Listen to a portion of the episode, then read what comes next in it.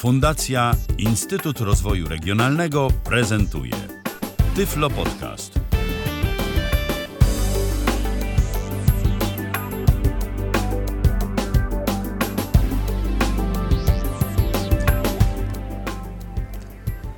Dobry wieczór. Dzisiaj na antenie Tyflo Radia będziemy podsumowywać 2019 rok w zakresie e, technologii asystujących e, ukierunkowanych na osoby niewidome. Też jakoś to poszerzymy o to, co się dzieje ogólnie w dostępności. Będziemy rozmawiać o y, systemie iOS i Androidzie, o systemie Windows i o rozmaitych aplikacjach, pewnie bardziej usługach, aplikacjach niż o y, urządzeniach. Y, mówi Michał Kasperczak. Będę, czy będziemy razem o tym rozmawiać, będę o tym rozmawiać y, z Pawłem Masarczykiem. Witajcie, witajcie, też tu jestem i, i również się witam. E, tak, to, to był ciekawy, myślę, rok. E, zwłaszcza dla tych platform Niby mobilnych, nie, a tak. tylko. zapowiadało się, że nie będzie ciekawy, że wszystko, wszystko niby już wiemy i można powiedzieć, że rzeczywiście wszystko już wiemy, ale teraz z tego co wiemy, okazuje się, że można wyciągnąć jeszcze bardzo dużo. Y, Programiści y, robią co mogą, robią dużo, a użytkownicy na tym zyskują i można by powiedzieć, oby, yy, oby tak yy, dalej. Dodam, że audycję realizuje yy, Michał Dziwisz. To co, od czego, od czego byśmy zaczęli? No może jeszcze Od- wspomnijmy, że telefon też jest aktywny do dyspozycji, żeby O potem właśnie, sobie telefon. nie zaprzątać. Już telefon już aktywny, tak. 123, 834, 835, więc jeżeli my o czymś zapomnieliśmy, a dla Was wydarzyło się z Waszej perspektywy coś rewolucyjnego w dostępności w roku 2019, no to dzwońcie, to chętnie usłyszymy, co to było. Bo możliwe, że. Znaczy, dużo tych. Ja właśnie teraz mówiłem Michałowi przed audycją, że odkąd robimy tyflo przeglądy, no to tak patrzę na te newsy tydzień po tygodniu. Bardzo ciężko jest tak naprawdę podsumować teraz rok, bo wbrew pozorom dużo się dzieje. Jasne, że nie ma sensu się pochylać nad wszystkim, nad najdrobniejszą jakąś tam zmianą na lepsze lub gorsze, ale co by nie mówić, e, my co tydzień w tym przeglądzie mamy o czym mówić i to są często bardzo pozytywne zmiany. E, Albo bardzo duże, w jakąkolwiek stronę.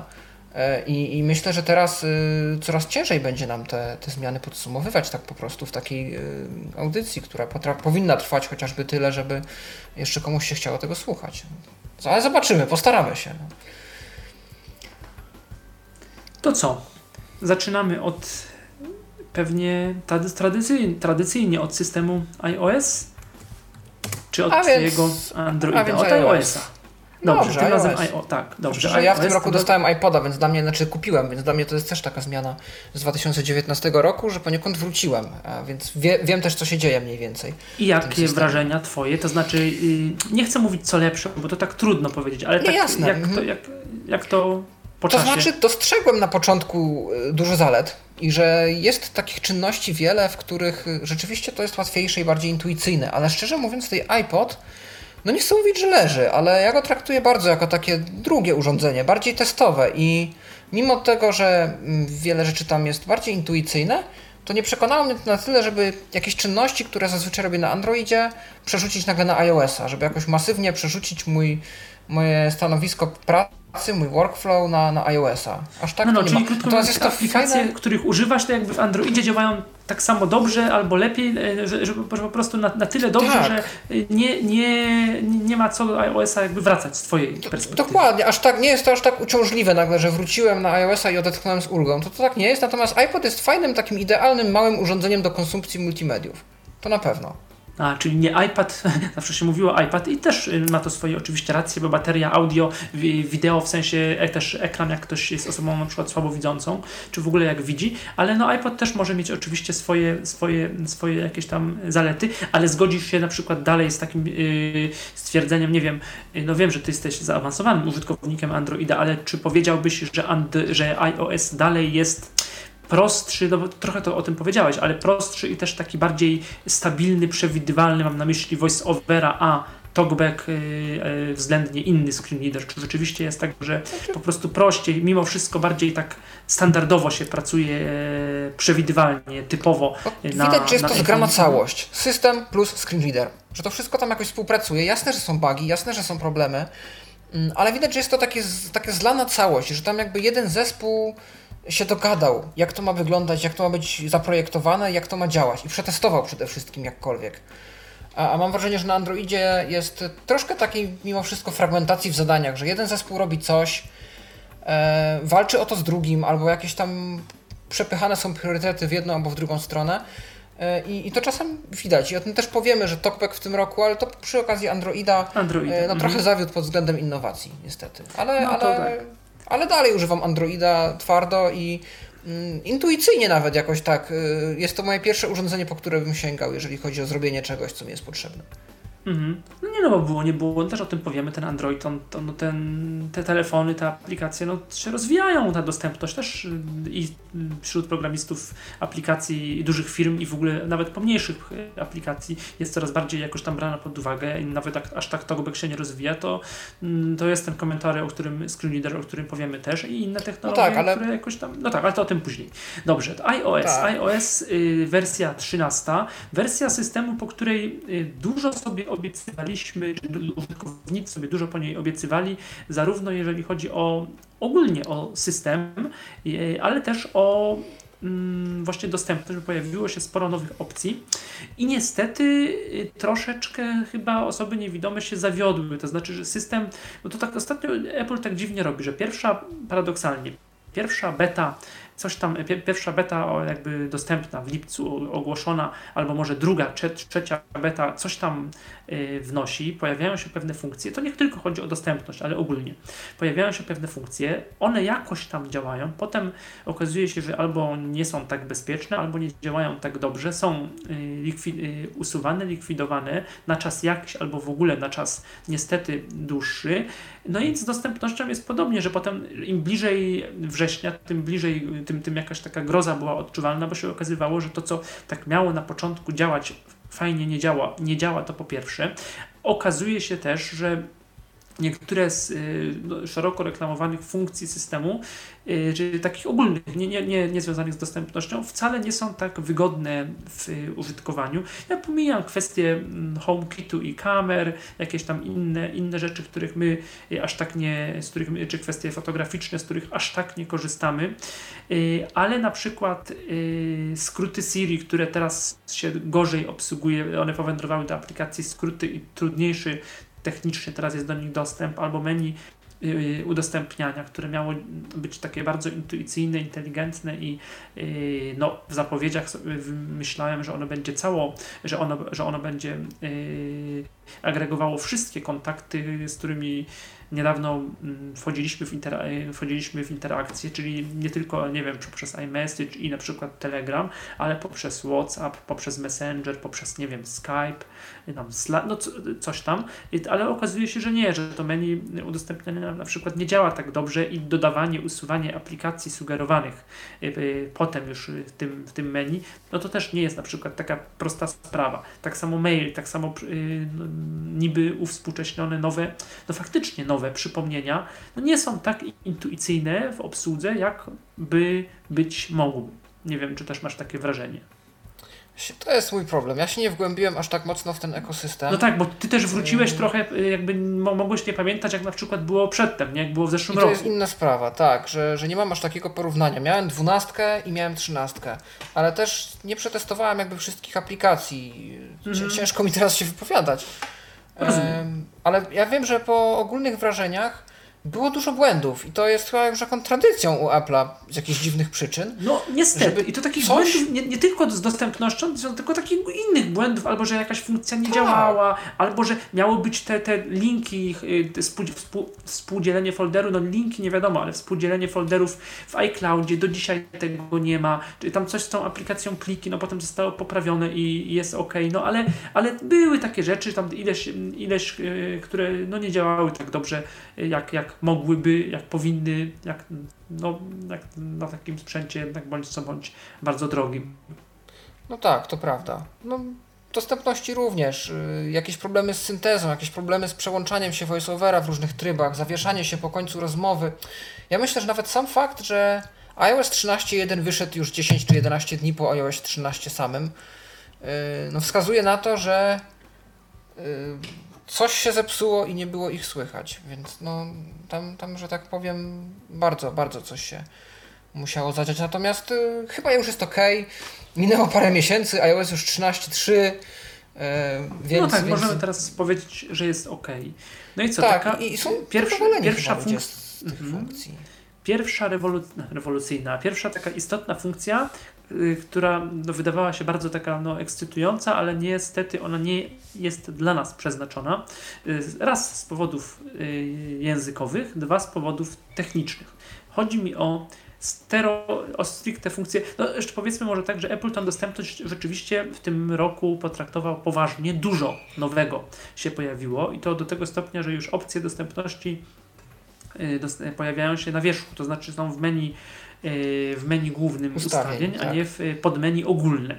Do tej no tak, dostępności tak, no jest tak. łatwiejszy dostęp i jest, jest, jej, jest jej więcej tych różnych opcji, chociaż pewne pewne elementy, pewne ustawienia zmieniły swoje miejsce i troszeczkę nie zawsze mam wrażenie, jest to takie intuicyjne, czy coś jest gdzieś w opcjach dźwięku, mowy, czy coś jest w opcjach wewnątrz jakby y, ustawień voice-overa. To no, no powiedzmy, że dobrze, no coś tam się zmieniło, no to tak, tak bywa i to no trudno. Natomiast no, pierwsza taka opcja, która y, zwróciła uwagę użytkowników, okazuje się, że no, dla nas nie jest ona mm, jakaś istotna. Teoretycznie można próbować jej używać, ale jest to efekty będą słabe albo żadne. To jest yy, możliwość sterowania głosowego właściwie całym urządzeniem, całym systemem, prawda? Tak, yy, możemy wywoływać kontrolki, możemy nawet chyba wpisywać tekst, jakoś tym sterować, klikać w elementy. No szkoda, że tu w jakiś sposób nie pomyślano też o E, osobach niewidomych, bo mm, po pierwsze jest to, to, to głównie jest dla osób, dla osób z problemami ruchowymi, to działa też tak, na, Mac, na systemie macOS, po angielsku to oczywiście działa, więc tutaj dyktowanie i to wszystko też, chociaż nie, może by polskie dyktowanie też działało, w sumie tego, tego nie wiemy, bo to jest no, mocno no, cała funkcja Siri, działa po angielsku, to... To jest też myślę, Siri zintegrowane jakoś tam. Mhm. No, no, tylko nie wiemy, czy to dyktowanie wtedy też ma, y, w sensie pisanie, ma nasłuch, y, może ten, ten, ten języki, ale chyba nie, to jest jakoś tak z językami Siri zintegrowane, także obawiam się, że to, to faktycznie mogłoby, mogłoby nie działać. No, funkcja podobno jest rewelacyjna, to znaczy możliwości potencjalne, tak, no ale dla nas to niestety nie możemy w ten sposób sterować. No to prawda, szkoda właśnie. Szkoda, że to nie jest zaprojektowane z myślą o, o, o, różnych tak naprawdę scenariuszach użytkowania. Bo ten sam problem jest w Google z Voice Accessem, bo jakby funkcja. To jest pierwszy przykład czegoś, co Apple zrobił po Google. Bo Google już A, miał voice, voice Access. Bo, bo rozumiem, że Voice czasu. Access to było wcześniej, tam kiedyś powstało też już w Androidzie, tak? Tak, tak, już, już lata temu nawet. Tam to bardzo okresowo rzadko wychodzą bety tego, tej aplikacji, ale ona również z talkbackiem nie działa, z tego co wiem. A ma podobne działanie, że też właśnie chodzi o to, żeby osoby z problemami motorycznymi mogły bez problemu sobie e, wywoływać różne opcje, które są na ekranie. E, no i szkoda, bo to jest też e, często są właśnie osoby czy ze sprzężeniami, czy po prostu ze zwykłej wygody mógłbym mieć ochotę otwierać rzeczy, nawet idąc ulicą z laską w ręce, wywoływać rzeczy, które na telefonie się dzieją, jakaś nawigacja, GPS, Be My Eyes, cokolwiek to znaczy, wiesz, no akurat nie, nie. To, to akurat można, to znaczy można tak jednokrokowo, no bo są te skróty Siri, a nawet jak nie masz skrótu Siri zdefiniowanego, to zawsze możesz powiedzieć Hey Siri albo nacisnąć klawisz, ten przycisk, yy, przycisk w telefonie i powiedzieć Open coś tam. I generalnie Open Apps, Open App, nie, no to, to aplikacja okay, się ale otworzy. nie? Samo otwarcie aplikacji jeszcze wiesz, bo chodzi o to, żebym ja mógł klikać w konkretne opcje, żebym mógł coś zmienić a, no w tej wiem. aplikacji mhm. po drodze, żebym mógł Tylko wiesz, samo otwarcie aplikacji cza czasem też jest, się przyda, no bo jeżeli masz coś no, no wiadomo, że wszystkiego nie masz wszędzie, nie każdy ma tam, ja w pewnym momencie przestałem segregować w jakieś foldery, coś i jak czasem coś mam na, nie wiem, którymś tam ekranie, to powiem szczerze, mhm. tylko głosowo uruchamiam aplikację. Nie, mi się też, nie, może mniej, bo ja mam ten taki specyficzny launcher, gdzie mogę po prostu wprowadzać nazwę Braillem, ale mm, no rozumiem, też y, zdarzało mi się tej formy używać, natomiast y, mi chodzi bardziej o to właśnie, żeby konkretne rzeczy odczytywać z aplikacji. No, no oczywiście, rozumiem. Ja na pewno za mało, że tak mówimy, ja za mało używam Spotlighta, a on jest też fenomenalny. Możliwości jego są no, bardzo dobre, jakby, ale jakoś tak zapominam o tej funkcji, a, a też szkoda, bo ona Spotlight wyszukiwanie też dużo działa. To jest bardzo takie uniwersalne narzędzie, gdzie właściwie wszędzie dojdziemy. Do aplikacji, do kontraktu, do maila, do wiadomości i, i on dobrze to, dobrze znajduje, dobrze indeksuje, to trzeba przyznać. No to możesz mieć postanowienie spokojnie na 2020 rok więcej korzystać ze Spotlighta. Tylko, że ja że się tak wam wtrącę do tej dyskusji. Ostatnio w Spotlightie jest taki dość irytujący bug e, w iOSie, że jak wpisujemy coś i chcemy coś znaleźć, to nam co wpisaną literę czyta, czyta wynik wszystko. wyszukiwania. To jest strasznie A, denerwujące wiem, i wiem, wiem, to zdecydowanie myślę, że zniechęca do takich postanowień. No, no to prawda. No tak. Y, no i co? I taka druga funkcja, troszkę związana z, yy, związana yy, z, nie z tym razem z sterowaniem, ale z głosową interakcją z telefonem, z systemem iOS. No oczywiście Siri po polsku dalej nie ma, ale pojawiło się dyktowanie wielojęzyczne. To znaczy, że można włączyć kilka języków dyktowanie i to niby automatycznie ma być rozpoznawane. Ja się troszeczkę tak cieszyłem z tego, że to działać będzie dobrze, a działa to bym powiedział różnie. Nie wiem, jakieś doświadczenia, coś, coś. Nie, nawet szczerze powiedziawszy, nie, nie przewinęłam się przez tą funkcję. Ja tu teraz będę wychodził na osobę, która niby jest jako ekspert, ale w sumie nic nie wiem. Ale to jest też to, że. No nie, dobrze, dobrze. Tak to tylko no, iPoda potraktowałem. Ten, ty, ty, mocno po macoszemu, bardziej, bardziej, bardziej się zająłem powrotem. Ale. No właśnie, aha, mówisz, że to nie działa za dobrze.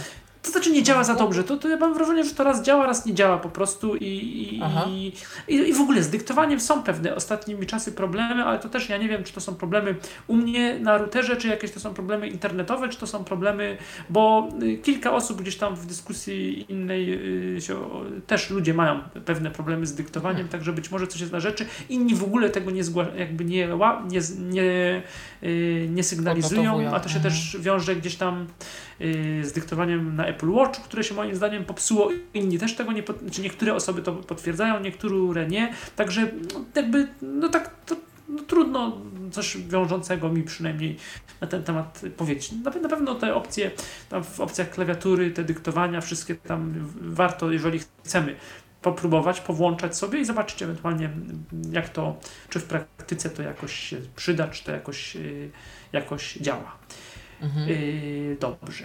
Trzecia funkcja, no to jest możliwość i to jest funkcja taka, no też istotna, rewolucyjna, ale znowu na papierze wszystko wygląda, może nie na papierze, bo na papierze i w praktyce to akurat działa bardzo dobrze. Natomiast pytanie jest takie, czy to rzeczywiście to nie jest wcale do wykorzystania y, takie proste, jak na początku sobie y, myślałem. To, to, czyli jakby wyobrażenia są inne, one się troszeczkę rozminęły potem z praktyką. Y, mam na myśli y, możliwość zmiany wszystkich, y, przedefiniowania sobie wszystkich poleceń, czyli gestów voiceovera, skrótów mhm. klawiszowych na klawiaturze Bluetooth, na klawiaturze linijki brailleowskiej. No i to jest rzeczywiście, to działa, yy, działa to, yy, no działa, działa to niestety globalnie w całym systemie, yy, co sprawia, że jest to nie zawsze jakby, nie zawsze to je, y, jest takie efektywne i adekwatne, no bo nawet jeżeli chcemy sobie coś zmienić do jakiegoś gestu na dwóch, trzech palców, którego generalnie nie wykorzystujemy, na przykład w aplikacji, wewnątrz czegoś, co robimy, no to się okazuje, że potem na ekranie głównym na przykład to nam jest potrzebne do zmiany ekranu albo na, na zablokowanym ekranie do wejścia w centrum powiadomień, w widgety, y, do wejścia w, nie wiem, w aparat i tak dalej, i tak dalej. Także no trochę chyba trzeba z tym być mm, no, ostrożnym, bo to yy, no, na szczęście system nam podpowiada, informuje nam, że yy, czy na pewno chcemy zmienić ten skrót, że on już jest zajęty, że coś tam, yy, ale do, jakby im bardziej coś chciałem zmieniać, tym coś mi nie pasowało i tym okazywało się, że mimo pewnego marudzenia z mojej strony, te skróty klawiszowe albo ten cały, cała ta infrastruktura obsługi Apple'a, obsługi VoiceOvera jest dobrze, czy jest pomyślana lepiej niż można by sądzić, co nie znaczy, że czegoś tam nie można sobie zmienić, tak jak, jak ktoś, jak komuś pasuje, tak? No tak, a próbowałeś z ciekawości, bo to mnie najbardziej zainteresowało, bo tak właśnie powiało Androidem, yy, przypisać do gestu na przykład jakiś skrót Siri, albo skrót zrobiony w automatyzacji w, w tej aplikacji skróty. Yy, a tak można? No, słyszałem, że powinno się dać. Słyszałem, że powinno się móc dać, ale coś, nie coś, próbowałem. Coś o tym czytałem, ale nie pamiętam. Do, wiesz co, nie wiem, coś, bo coś, coś, coś czytałem na ten temat i rzeczywiście coś takiego chyba jest możliwe, ale yy, zaraz, jak to było? Tam do gestu można tak, do, czy do skrótu klawisz, do gestu, że można zmienić, usunąć jakiś gest w ogóle, w sensie, żeby go nie było, znaczy, żeby nie było, żeby był pusty i coś do niego przypisać przypi- ja sobie wiem, że też myślałem o tym home'ie, że jakby ten wirtualny home komuś nie pasował albo coś, no to że można by tam jakoś z... coś tam można, nie, nie próbowałem, ale tak Aha, y, no to trzeba będzie się od tym pochylić. Ja właśnie słyszałem, że przez aplikację skróty w formie co prawda poleceń Siri, ale mm, bardzo zaawansowane zmiany były czynione i ciekawe bardzo koncepcje. Ktoś nawet sobie ustawił y, wywołanie jakichś poleceń HTTP, aby sprawdzić statystyki swojego serwera radiowego i na to jest po prostu całe polecenie Siri. Więc y, Se, takie Siri mówione, że tam mówisz coś i on Tak, się łączy, tak, sprawdza. tak, ale no, jakbym pomyślał, że do tego można przypisać też gest, czemu nie? To już taki jest mocno Tasker, Macrodroid i tego typu narzędzia. To, to, no. No to może się wdrożysz na iPodzie, potestujesz. Będę musiał spojrzeć. Ale za to fajna zmiana, która jest i to wiem, że się bardzo mocno cie, ciepło przyjęło, to jest y, zmiana języka, to znaczy niezależne tabel, tablice brajlowskie. No tak, to też na to, wprowadzaniu. to jest no, jakby nowość. Tak, I, i, to, że to jest w ogóle LibLouis, bo jak to jest LibLouis, to poniekąd społeczność ma kontrolę nad tym, jak to potem będzie działać. Bo można proponować, jako że to jest projekt otwarty, różne zmiany, nowe tablice. Y, To jest wszystko na jakimś GitHubie czy gdzieś i to można, można tam w miarę wiedzy uzupełniać i, i rozbudowywać, więc to już nie jest tylko i wyłącznie Apple, y, tylko my też mamy poniekąd kontrolę nad tym jako społeczność. To jest fajny krok. Coraz więcej widzę screenreaderów y, korzysta z tego LibLouisa. A to jest tak, że to jak korzysta z LibLouis, to co, że to się wtedy mówi, że to jest LibLouis i język polski, czy to jak to potem. Nie, Tak, to, zdaje się, że te tablice są podzielone w ogóle na dwie kategorie. Że są tablice iOS, czy tam tablice takie stare i są te LibLouis. Y, I, Mhm. I tam można w tych tablicach LibLouis wybierać sobie po prostu, z których korzystamy. Ję- Języki, w sensie. Tak, ta, no, Nie, języki tak. i tablice, bo tam są też tablice, wiesz, bez skrótów, ze skrótami, zależy jaki E, tak, język. tak, tam tych oczywiście. skrótów Mhm. kilka poziomów. Y, Czasami jest, bo niektóre języki mają tam kontrakcję, nie wiem, pierwszego stopnia, Tak, drugiego. tak. Mhm. No, więc, więc to wszystko tam gdzieś jest i to widziałem, że to jest bardzo taka pozytywnie postrzegana zmiana, że, że rzeczywiście osoby korzystające z tego są zadowolone, y, że mogą na pokrętle na przykład też przełączyć y, język wprowadzania Braille'a jako tablicę wejścia. To jest rzeczywiście przydatne.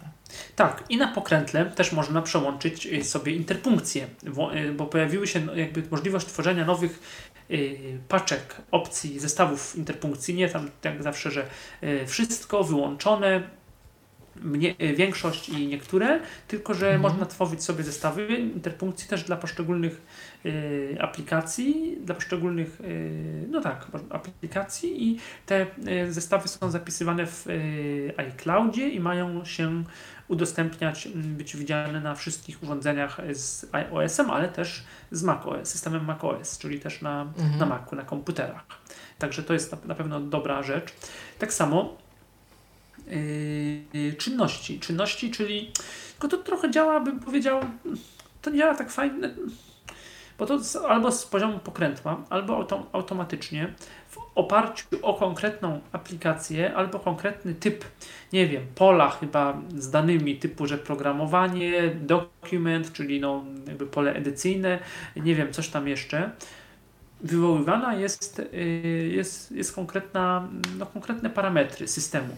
I to nie są też wszystkie parametry, ale to jest przede wszystkim właśnie interpunkcja, to jest synteza, czyli głos i parametry, parametry syntezy, to, jest, to są y, jakieś ustawienia y, tabel i właśnie języka mm, komórek statusu i języka y, używanego przez, y, przez urządzenie brajlowskie.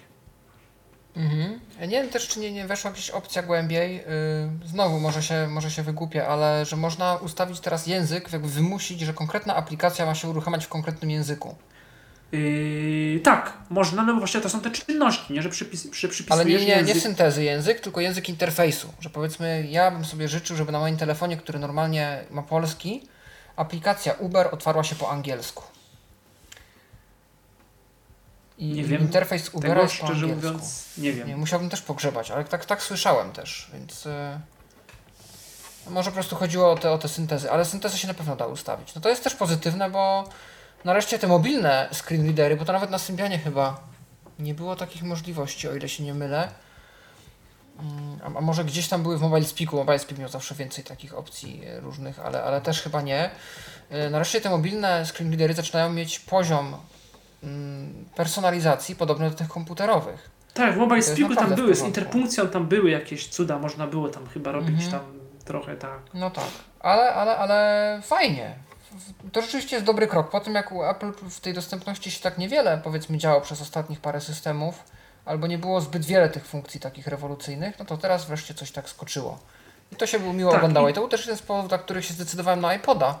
E, no bo właśnie chciałem się tym funkcjom przyjrzeć. Skończyło się jak się skończyło, ale zawsze jeszcze mogę.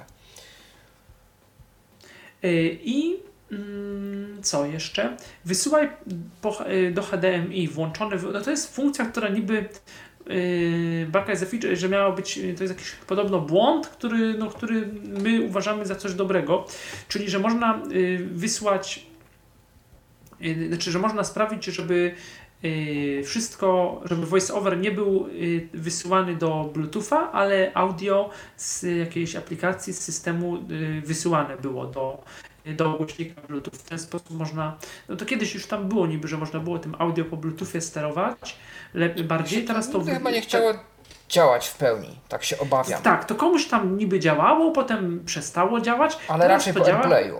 Tak, no, no zgadzam na PowerPlay, to tak, wiadomo, ale y, teraz to działa, tylko że y, no ponoć to jest błąd generalnie, który, y, no, który, y, który akurat nam pasuje. No właśnie to jest ciekawe, bo ten, jako błąd to weszło chyba w którejś z ostatnich wersji 13.3.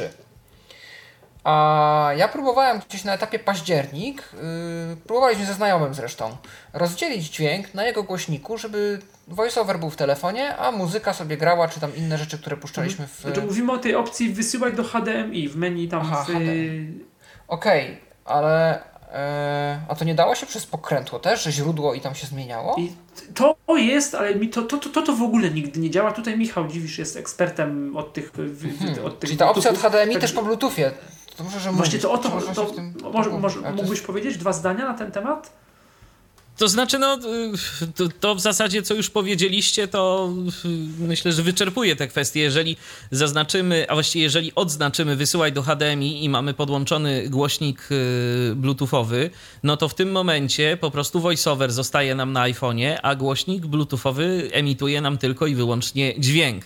Także nie wiem, czy było to zamierzone, czy też nie, natomiast fakt jest faktem, że to tak działa i to działa fajnie. A to z kolei to po, niby to wyjście audio, które mamy na pokrętle, to powiem szczerze, nigdy jeszcze się nigdy. nie spotkałem z czymś, z czym by to działało.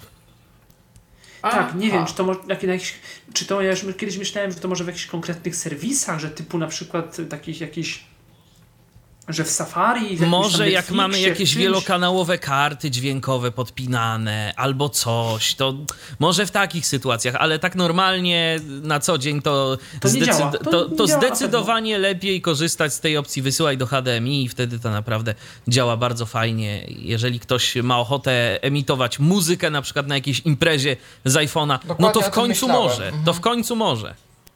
No tak, nie udostępniając całej zawartości, co tam się u niego dzieje na telefonie, to prawda. Można być DJ-em. Chociaż powiem szczerze, mi to w pewnym momencie znowu nie chciało coś tam zadziałać, ale nie. nie A z ciekawości chcę... po, po, jacku, po jacku też to tak działa?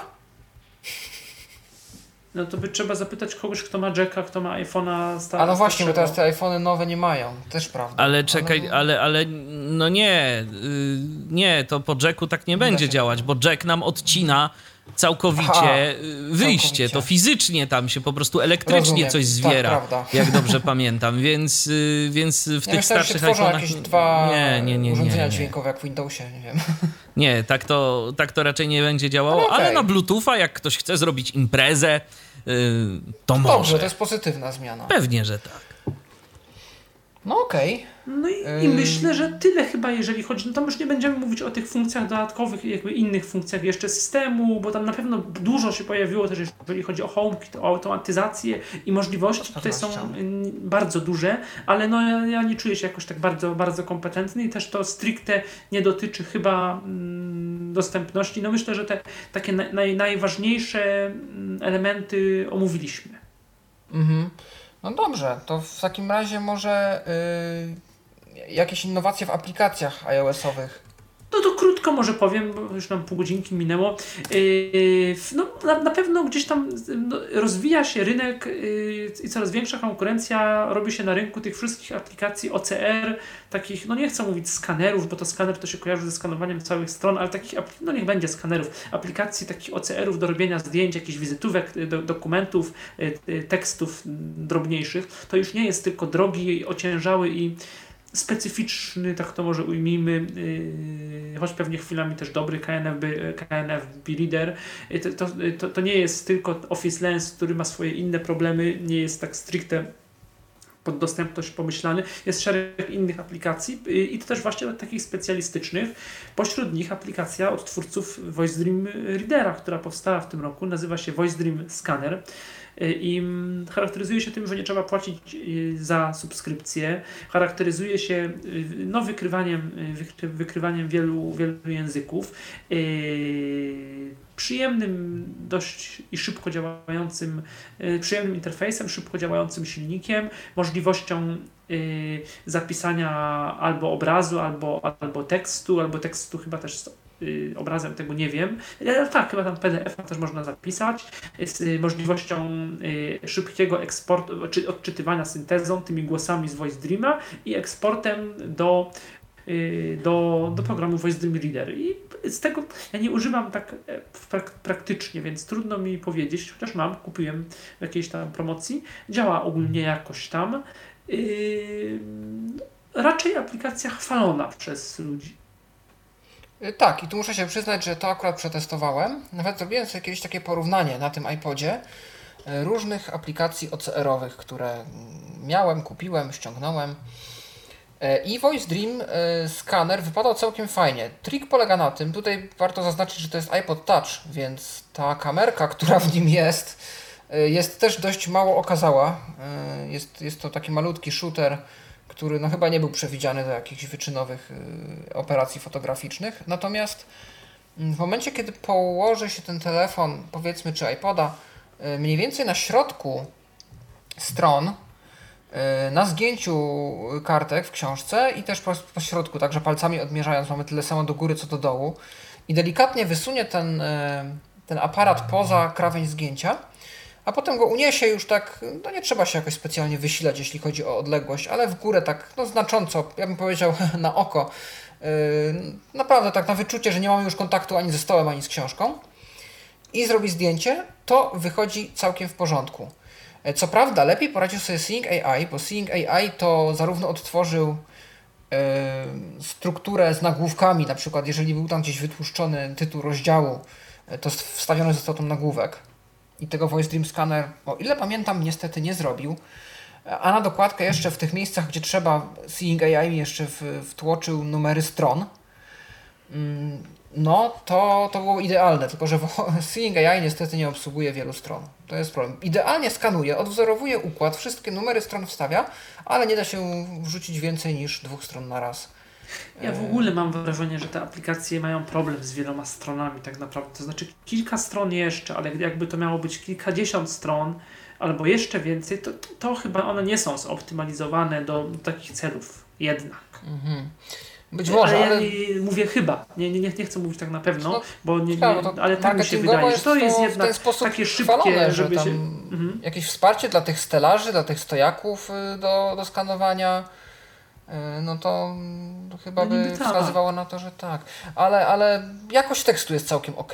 Właśnie i z Voice Dream Scannera i, i, i Seeing AI, a Voice Dream Scanner od KNFB jest dużo, dużo tańszy, jest na pewno w zasięgu większości użytkowników finansowo, e, więc e, warto się myślę zainteresować tą propozycją, bo jest, jest to ciekawy program. Mhm. No też wspomnę, że dobry, całkiem dobrze rozwija się aplikacja Sing Assistant Home Transition Technologies, ona yy, no tamten rok dla iOS-a, dla, dla tej aplikacji był dobry, bo pojawiły się w końcu yy, no to co, to, to, to gdzieś tam to, to, to też yy, mm, skróty, mm, skróty Siri i do tych skrótów Siri do wykorzystania jest bardzo dużo. Właściwie można do wszystkich elementów aplikacji przypisać skróty, skróty Siri. Pojawiły się nowe opcje i te skróty Siri w ogóle się pojawiły wszędzie w aplikacjach Y, transition, czyli if Sync Assistant Home, if Sync Assistant Move, if e, Sync Assistant Alarm GPS, czyli w tych trzech głównych y, aplikacjach. Pojawiła się y, lupa z nowymi, z nowymi funkcjami, z zamrażaniem mm, obrazu. Gdzieś tam w wersji beta pojawiło się rozpoznawanie tekstu również. No chyba, no, no to gdzieś tam to jest dopiero, w, ono, ono się rozwija. Yy, no, trudno powiedzieć, jak ono będzie mm, działać, zobaczymy. Yy, chwilami efekty są mm, bardzo, bardzo ciekawe. To jest raczej takie rozpoznawanie, nie, nie takie jak, jak w tych aplikacjach, no bo to jest jeden, jedna z funkcji, więc ona, no ona nie będzie tak, taka jak y, w tych aplikacjach tylko do rozpoznawania tekstu. To jest, to jest, no to jest jakby zrozumiałe. Yy, I też no, trudno tutaj konkurować gdzieś tam z Microsoftem, tak? No ale to, co jest teraz, yy, chwilami naprawdę oferuje yy, gdzieś tam dużo z daleka i, to też ma takie, te, taką możliwość odczytywania yy, z bardzo wąskich obszarów inf, informacji jakby z gdzieś tam wyfiltrowywania szerszego albo węższego, węższego, yy, węższego obszaru, na przykład na ekranie albo na jakimś tam opakowaniu, ale to, no to są, są takie bardziej dla, dla osób słabowidzących gdzieś tam yy, myślę, myślę takie feature'y, ale przydatne i dobrze, że one też, dobrze, że też aplikacja jakoś tam się dalej, dalej, dalej rozwija, bo, bo niektóre, niektóre z funkcji działają bardzo, bardzo dobrze. No właśnie u mnie jest z tym, z tym, co mówisz, y, troszeczkę problem z rozpoznawaniem tekstu. Na Androidzie też już to weszło y, całkiem niedawno. Y, I można tego używać, ale mm, niestety nie, nie idzie to rozpoznawanie, zwłaszcza w tym trybie bardzo wąskim. Tak jak jakbym myślał, w ogóle nie widzi tekstu czasami w tym trybie ja, nie, ja, myślę, że on wi- ja, myślę, że on widzi tylko moje doświad- że doświadczenie, no to nie mam mhm. doświadczeń, ale tak to co, to, co gdzieś tam wiem, wiem, wiem, wiem też z testów i tak dalej, no to yy, ewidentnie im ktoś coś widzi, tym po prostu efekty są lepsze. Aha. No i, i koniec. Po prostu to, to, mhm. te aplikacje takie wszystkie są że każde no, poczucie jasne. światła, każdy, każdy wzrok, yy, czy każdy kawałek wzroku po prostu, po prostu ułatwia. Ja wiem, tylko są aplikacje, gdzie wiesz, y, nie muszę się specjalnie przykładać i te efekty są takie, że, że jestem w stanie Tak, wiesz co, ale, to, dla, ale, tak, ale to dlatego, że to jest tylko hmm. aplikacja, która do, do, tego służy, nie? Gdzieś Aha, tam prawdopodobnie. Okay, okay, okay. I, i, no i, i tyle. Co nie znaczy, że mhm. funkcja nie, nie, no pewnie nie będzie ulepszana i w ogóle, nie? Gdzieś tam. Nie, no ja jak najbardziej kibicuję projektowi, po prostu takie miałem obserwacje, ale fajnie, że jest. No, fajnie, rozumiem, że to w tą oczywiście. stronę idzie. Fajnie, że to w tą stronę idzie. Nie, no to, to tak. Sing AI też swoje postępy zrobił, bo oczywiście też skróty Siri, E, bardzo ważna dla nas rzecz, czyli wybór języka w tym trybie short text, w tym trybie rozpoznawania w czasie rzeczywistym, e, bo można w końcu wybrać polski i widać, że te efekty są lepsze niż jak jest język ustawiony automatyczny. I to rzeczywiście, miałem w ręku jakieś opakowanie e, z jakąś tam kawą czy czymś, trochę od niechcenia zawiesiłem nad tym telefon, właśnie, znaczy nie tyle telefon, przecież iPoda, więc też urządzenie z nie najlepszym aparatem, na dość nierównej powierzchni, powiedzmy jakoś tam słabo, ale oświetlone. No i byłem w stanie odczytać informacje, włącznie nawet z jakimś tam sposobem przygotowania, więc y, no widać było te efekty. Widać było, że to rzeczywiście działa, że to rzeczywiście się rozwija. E, skróty Siri to już wspomniałem, e, do każdego z trybów można ustawić swoją, swoją komendę własną. No i teraz wchodzi jeszcze nie, nie, nie po polsku, ale lokalizacja Sing AI na różne języki, co jest o tyle istotne, że opisy obrazów, które możemy z tej aplikacji uzyskać, będą też teraz pokazywane w naszym języku. No niestety dalej nie mamy rozpoznawania złotych polskich. Tutaj się nam wychyla cache reader, który co prawda wszedł do obiegu jakoś pod koniec zeszłego roku, więc może o nim już mówiliśmy tak przy okazji, że końcówka roku ale w tym roku on rozwinął też skrzydła na obu platformach i to jest moje osobiste odkrycie roku. To jest aplikacja, która swoje kosztuje. To jest ta, ale, ta droga jakaś taka, tak? tak, kosztuje? ale ja płacę za nią chyba 3 zł na miesiąc, bo się zdecydowałem na tą opcję subskrypcyjną. I ona działa bez pudła, to znaczy to ja naprawdę ta czeska? potrafię To jest ta czeska tak, jakaś? to Nie, jest ta tak. czeska.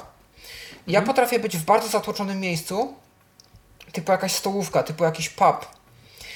Potrafię wyciągnąć ten telefon, włączyć aplikację jakoś tam, powiedzmy, że ledwo słyszę syntezator, ale aplikację włączę i nakierować na banknot ja w bardzo krótkim czasie otrzymuję do, dobrze rozpoznany wynik. I to jest jeszcze przekazywane jako informacja wibracjami, więc jestem w stanie po wibracjach się zorientować, jaki to nominał, więc nie muszę nawet słyszeć telefonu. Więc do Mhm. jakichś takich, do zapłacenia właśnie w jakiejś restauracji, w jakimś barze jest to jak najbardziej aplikacja przydatna i, i, i super to działa. Więc tutaj naprawdę aplikacja, która jest warta swojej ceny moim zdaniem, bo, bo rzeczywiście dobrze działa.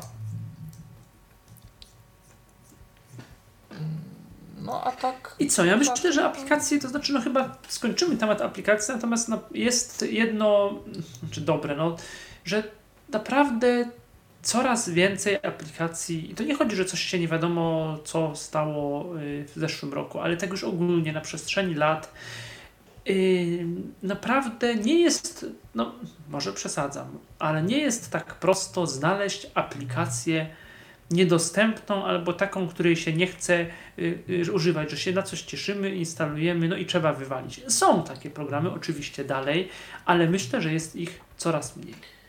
Z pewnością to, ale naj, pewne, jest, pewne jest też to, że dużo więcej słyszymy teraz o tym, że takie aplikacje, no ja to nazwę roboczo użyteczności publicznej, czyli usługi, które są popularne, z których wiele osób korzysta, yy, widzących i ogólnie jakby populacji, yy, stają się dostępne. Znaczy właśnie I o tym się użyteczności słyszy. publicznej to ja nie wiem, bo to tak to, to są, mi się kojarzą z tymi wszystkimi państwowymi. Zobaczymy teraz jak te e-recepty i to wszystko zupełnie się tym nie interesowałem jeszcze jak to tam działa. Yy, powiem szczerze, nawet nie wiem jak to z iOS-em, yy, ale, yy, ale, ale być może masz na myśli, chociaż może, może, może źle Ciebie zrozumiałem, yy, te usługi takie powszechnego użytku, jak tam te wszystkie Instagramy, yy, o tym mówiłeś, Też, tam tak, też Skycash, news z początku roku, Skycash, który się Owa, o, tak, to stał bardziej Mhm. dostępny. Y, Portal pasażera, który na Androidzie wygląda całkiem ok. Do sprawdzenia jakiegoś tam e, rozkładu czy czegoś. Tam jeszcze ta druga aplikacja PKP. iTaxi oczywiście dalej się gdzieś tam e, rozwija. Na Androida Androidzie tym razem, też- tak? Poszli tak, w, Android, w rozwój y, na Androidzie. Tak, to o też tym możemy, możemy powiedzieć potem. Ale, ale dużo tych takich usług Mhm. właśnie mobilnych gdzieś tam, no widzę, że coś, coś się w nich dzieje. Tak, no Skycash rzeczywiście działa naprawdę bardzo dobrze, to znaczy można bez problemu teraz, znaczy wcześniej można było też kupić, ale tam był problem z pokazywaniem biletu, a teraz, teraz, y, teraz te bilety można bez problemu y, pokazać i wiele Mhm. rzeczy, no tam Skycash jest taki modułowy, on jest trochę głupi, bo on pewne moduły jak samoloty albo taksówki, coś tam, to on uruchamia taką stronę internetową i to jest takie już nie, niezbyt dostępne, tak To jak prawda. banki mają te swoje sklepy, parkingi, czy tam jakieś kupowanie y, za punkty różnych, różnych rzeczy, no, tam bankujesz, kupujesz, to, różnie, różnie się te programy nazywają w różnych, y, w mBanku, czy w tam Santander, czy gdzieś. Y, No i to jest tak, że te, to już potem są takie przekierowania i to już niestety jest takie półdostępne, y, albo na tyle uciążliwe, że z tego ra- raczej nie chce korzystać. Natomiast no, te podstawowe funkcje biletowe Skycasha Szczególnie kupowanie biletów Intercity, bo jak z regionalnymi, jak z wyszukiwaniem, to do końca nie wiem, jakiś tam miałem problem. Y, ale bardziej techniczny z aplikacją niż z kupowaniem, y, niż z y, dostępnością, no to te Intercity bez problemu można w Skycashu kupić. Ja się też jakoś tam cieszę z rozwoju dostępności na Instagramie. No wprowadzili te specyficzne facebookowe odczytywanie mm, opisu obrazów, które ja akurat lubię, ale no wiem, że ludzie się śmieją z tych, z tych, z tych facebookowych, z tej facebookowej nomenklatury, no, która jest jaka jest. E, Ja ją na swój sposób lubię, yy, ale, ale oczywiście zdaję sobie sprawę z jej mankamentów. Natomiast no, Instagram w końcu się zrobił taki na tyle tak dostępny jak yy, Facebook, to znaczy także przesunięcie palcem w powoduje przejście z, z, od elementu do elementu, czyli z jednego posta na drugi post. Y, A wszystkie opcje takie jak y, polubienie, y, tam udostępnienie, polubienie, przejście do profilu, jakieś więcej, więcej opcji i tak dalej są dostępne z poziomu pokrętła. Czyli nie ma tak jak kiedyś to było w Instagramie pod, na iOS. Y, Tak na przykład było jak nie wiem na Twitterze albo na Facebooku dla Androida, że y, palec lewo-prawo to było przesuwanie po wszystkich elementach y, elementach wpisu, tak? Czyli że wpierw był wpis, potem data, potem tak, coś tak, tam, to, jest, potem, to, potem co tak naprawdę wróciło na Facebooka po... na Androidzie. No. Proszę? To, co tak naprawdę da, wróciło na tak. Facebooka na Androidzie. Czyli dalej jest problem z, Facebookiem, znaczy problem, no z Facebookiem jest ciężko. Tak, to znaczy, znaczy to jest taka zabawa troszkę w kotka i myszkę, bo Facebook sobie lubi zmienić ten interfejs i tam próbują różnych rzeczy. Raz to jest, raz tego nie ma i teraz chyba w końcu wyszło na to, że nie ma znowu. O. No, więc to jest no, A są jeszcze, nie, no to już chodzi. nie ma alternatywnych klientów, nie? Facebooka to już nie ma nigdy. Nie, to wszystko, są, wszystko, są, y, wszystko są interfejsy alternatywne do strony. Jakiś tam touch facebook.com czy jakiś, czyli no, no, no to jest są to one jakoś tam pod y, stuningowane pod kątem jakichś nowych opcji, jakieś tam niby prywatność i tak dalej jakieś ulepszenia, ale to wszystko ale jest. Ale jakby widok jest ten sam, wszystko tak, jakby. Tak, tak, tak. Mhm, rozumiem. No także chyba z mojej strony tyle, jeżeli chodzi o y, iOS. Telegram też. Się, tak, y, te, te, tak, Telegram. Telegram, y, właśnie, Telegram, który zrobił się, mam wrażenie, y, nie wiem jak to na świecie, w Polsce wśród części osób niewidomych dość popularny, a to z tego względu, że ładnie się na nim nagrywa wiadomości można, je, ich, je, można ich słuchać, potem odtwarzać je w przyspieszeniu. I co? Telegram z jednej strony się zrobił bardziej dostępny na iOS-a, bo, bo podstawowe rzeczy możemy bez problemu zrobić, czyli napisać, wysłać, nagrać. Y, ewentualnie coś tam udostępnić. Natomiast pewne szczegółowe funkcje związane z y, nie wiem, możliwością usunięcia wpisu, z możliwością przekazania dalej, coś tam, to już niestety dostępne nie jest i to y, chyba, że to się teraz zmieniło, bo nie sprawdzałem, ale chyba ciągle nie. I to, co zrobili na początku roku z Telegramem, to jest dobrze, tam w lutym czy kiedyś to poprawili, znaczy poprawili, naprawili i jest teraz, działa to. Natomiast mam wrażenie, że więcej nic się nie, nie zrobiło, nie, nie, nie powstało nowego nowego, jeżeli chodzi o dostępność Telegrama, a mogłoby dla iOS-a jeszcze, co sprawia, że no, ja Telegrama używam z dużą przyjemnością, ale jakby tyle, ile muszę w podstawowym zakresie, a już na przykład jakieś przewijanie, coś, opcji, no to e, wiadomości, no to, to to nie jest poziom WhatsAppa, który naprawdę jest bardzo fajnym rozwiązaniem, bardzo takim przyjemnym rozwiązaniem. Ale no polecam Telegrama mhm. jak najbardziej też. Okej. Okay. No to co tam? Myślę, Telegram, jeszcze to... pomyślałem, bo, mhm. tak, bo jeszcze o jakieś, tylko teraz mi niestety wypadło o jakieś, mówiłem o Telegramie, ale czy coś, yy... no nie, nie przypomnę sobie, dlatego przechodzimy Dobrze. do, do Androida do pewnie. Androida. Yy, więc Androidzie przede wszystkim to był news, na którym chyba kończyliśmy naszą poprzednią audycję podsumowującą i zaczniemy tą, czyli asystent Google, który tak Wtedy jeszcze, jak robiliśmy ostatnie podsumowanie, to on krążyły informacje, że już wchodzi, że niektórzy już go mają, niektórzy nawet już go mieli okazję przetestować i chyba jakoś dwa dni, tydzień, maksymalnie tydzień, więcej nie. Po naszej audycji on wszedł. Właśnie nie pamiętam, czy to był tydzień, czy to był ten sam dzień yy, i jak Bardzo właśnie możliwe. Tak, to było też bardzo, bardzo możliwe, że na drugi dzień już się tym bawiłem. Yy Albo zaczęli po prostu ogłaszać, a u mnie to weszło dopiero po jakimś czasie. No w każdym razie mhm. był to wielki hit. Dużo osób na to czekało. A jak jest? Hmm, mogło być lepiej, szczerze mówiąc. Tak. Ja mam wrażenie w ogóle, że na początku było, może to jest efekt nowości, takiego wow, ale że na początku było lepiej niż jest teraz. To znaczy, no, ten Google Asystent jest ciągle poprawiany i ja jakoś nie bardzo, no ja oczywiście zaraz odpowiemy o tych pewnych różnicach, bo na Androidzie na pewno jest, y, no Android ma do większych, y, do, Android ma większe możliwości, ten Google Asystent więcej, na więcej pozwala tak w telefonie. No ale na przykład ludzie czekali i nie doczekaliśmy się, a było obiecywane, że Google Asystent dość szybko, szybciej niż później y, pojawi się, wcześniej niż później pojawi się we wszelkiego rodzaju innych urządzeniach, czyli w, mhm. w telewizorach i w głośnikach yy, i w głośnikach. I o ile telewizory z Androidem, no część ludzi ma, ale z racji udźwiękowienia no dużo niewidomych poszło w te Samsungi, o tym też coś tam powiemy, chociaż to nie jest taka stricte nowość, yy, to y, to te głośniki Google Home, czy w ogóle inne głośniki y, inteligentne różnych firm, tam JBL, Sonos ma mieć Google Asystenta i też obiecanki, obiecanki, a jakoś Sonos z samym Googlem się nie może dogadać do końca i w Stanach tego Google Asystenta jeszcze nie ma, a szkoda, bo to jest też jedno z bardziej dostępnych aplikacji i w ogóle systemów takich, nawet jedno, jeżeli nie multiroomowych, to jednogłośnikowych, ten Sonos to też rzecz warta uwagi, tak przy okazji. I te, tam też nie ma tego Google Asystenta, a szkoda, bo to by bardzo nam pomogło.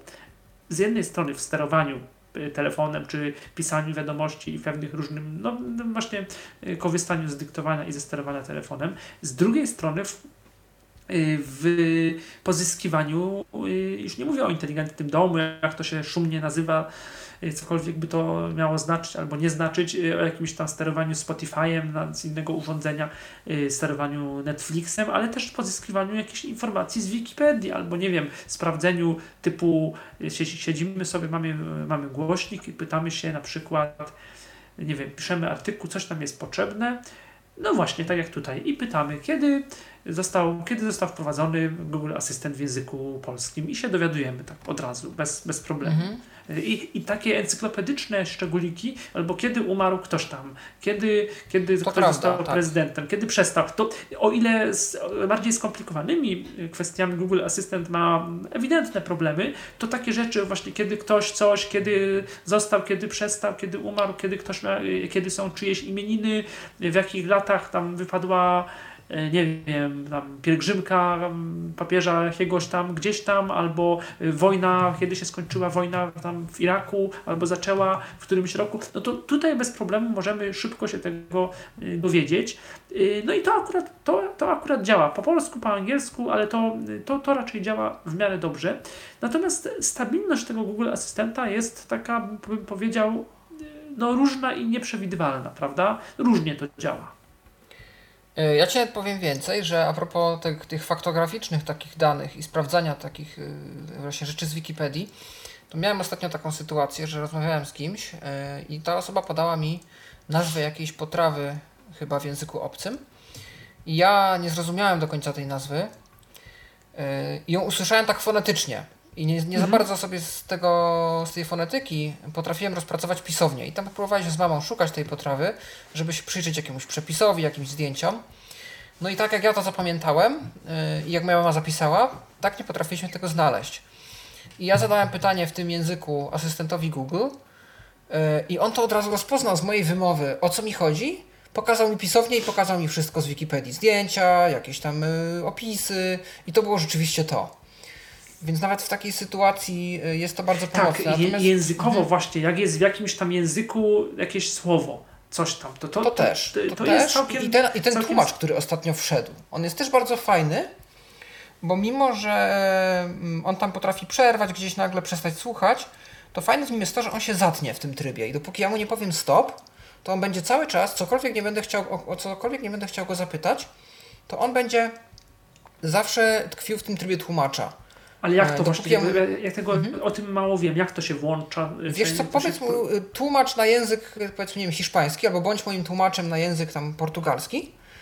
Yy, I on w tym momencie ci powie, dobrze, od teraz będę tłumaczył. I teraz każde zapytanie, które mu posyłasz, albo w języku źródłowym, albo w docelowym, jest interpretowane jako do przetłumaczenia. Jeżeli powiesz coś po polsku, to wyjdzie po hiszpańsku. Jak powiesz coś po hiszpańsku, wyjdzie po polsku. Dopóki nie powiesz mu, przestań tłumaczyć. O, mhm. No i to jest bardzo poręczne, co by nie mówić, bo tłumacz Google owszem jest. Tak, nawet jak to jest bardzo takie. No, to tłumacz Google jest, ale to on tak, nie wiem, ja, ja zawsze miałem.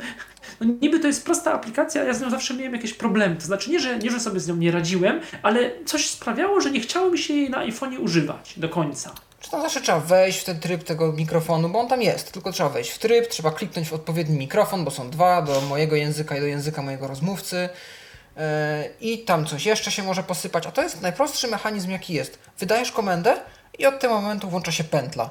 Reaguje tylko na te dwa języki i w tych dwóch językach tłumaczy. Nie chcesz, kończysz pętlę i to może trwać po prostu wieki. Ja mogę zamknąć asystenta, otworzyć go za jakiś czas znowu e, i od razu mogę zacząć rozmawiać. To jest bardzo poręczne. Mhm. I to jest tak, że on, aha, on to jest jakby, a jak to jest, jakbym jednym ciągiem coś puścił, jakieś audio, to on by się zaciął, albo by to wyświetlał? Nie próbowałem, szczerze mówiąc, ale obawiam się, Ciekawe, że on ma jakiś by... limit. On ma jakiś limit, po którym po prostu przestaje już słuchać. Mhm. No, Natomiast, y, no, ale, ale myślę, że też się więcej spodziewałem po tych y, różnych takich jakby, no nie wiem, to się rozszerzenia czy, czy umiejętności, te A, to w ogóle, te, to, te, te, te, te, te, w, tym, w Aleksie są te skille, nie? A tutaj mhm. jest jakoś tam inaczej. To powiem szczerze, ja też ja subskrybuję, mam prenumer, nie prenumeratę, subskrypcję płatną Radia Tok FM, więc powinno mi to działać. Niby jest jakaś tam aplikacja, coś na Google Assistant. Ja to włączyłem, nic nie umiałem tym zrobić, więc nie wiem, może złe polecenia, złe coś, ale jakoś nie bardzo, nie bardzo, mhm. nie bardzo no wiem, właśnie co, co by... One są bardzo takie, mam wrażenie, jakby ktoś się bardziej bawił tym asystentem, niż rzeczywiście tworzył taki produkt, taki jakby głosowy interfejs do produktu.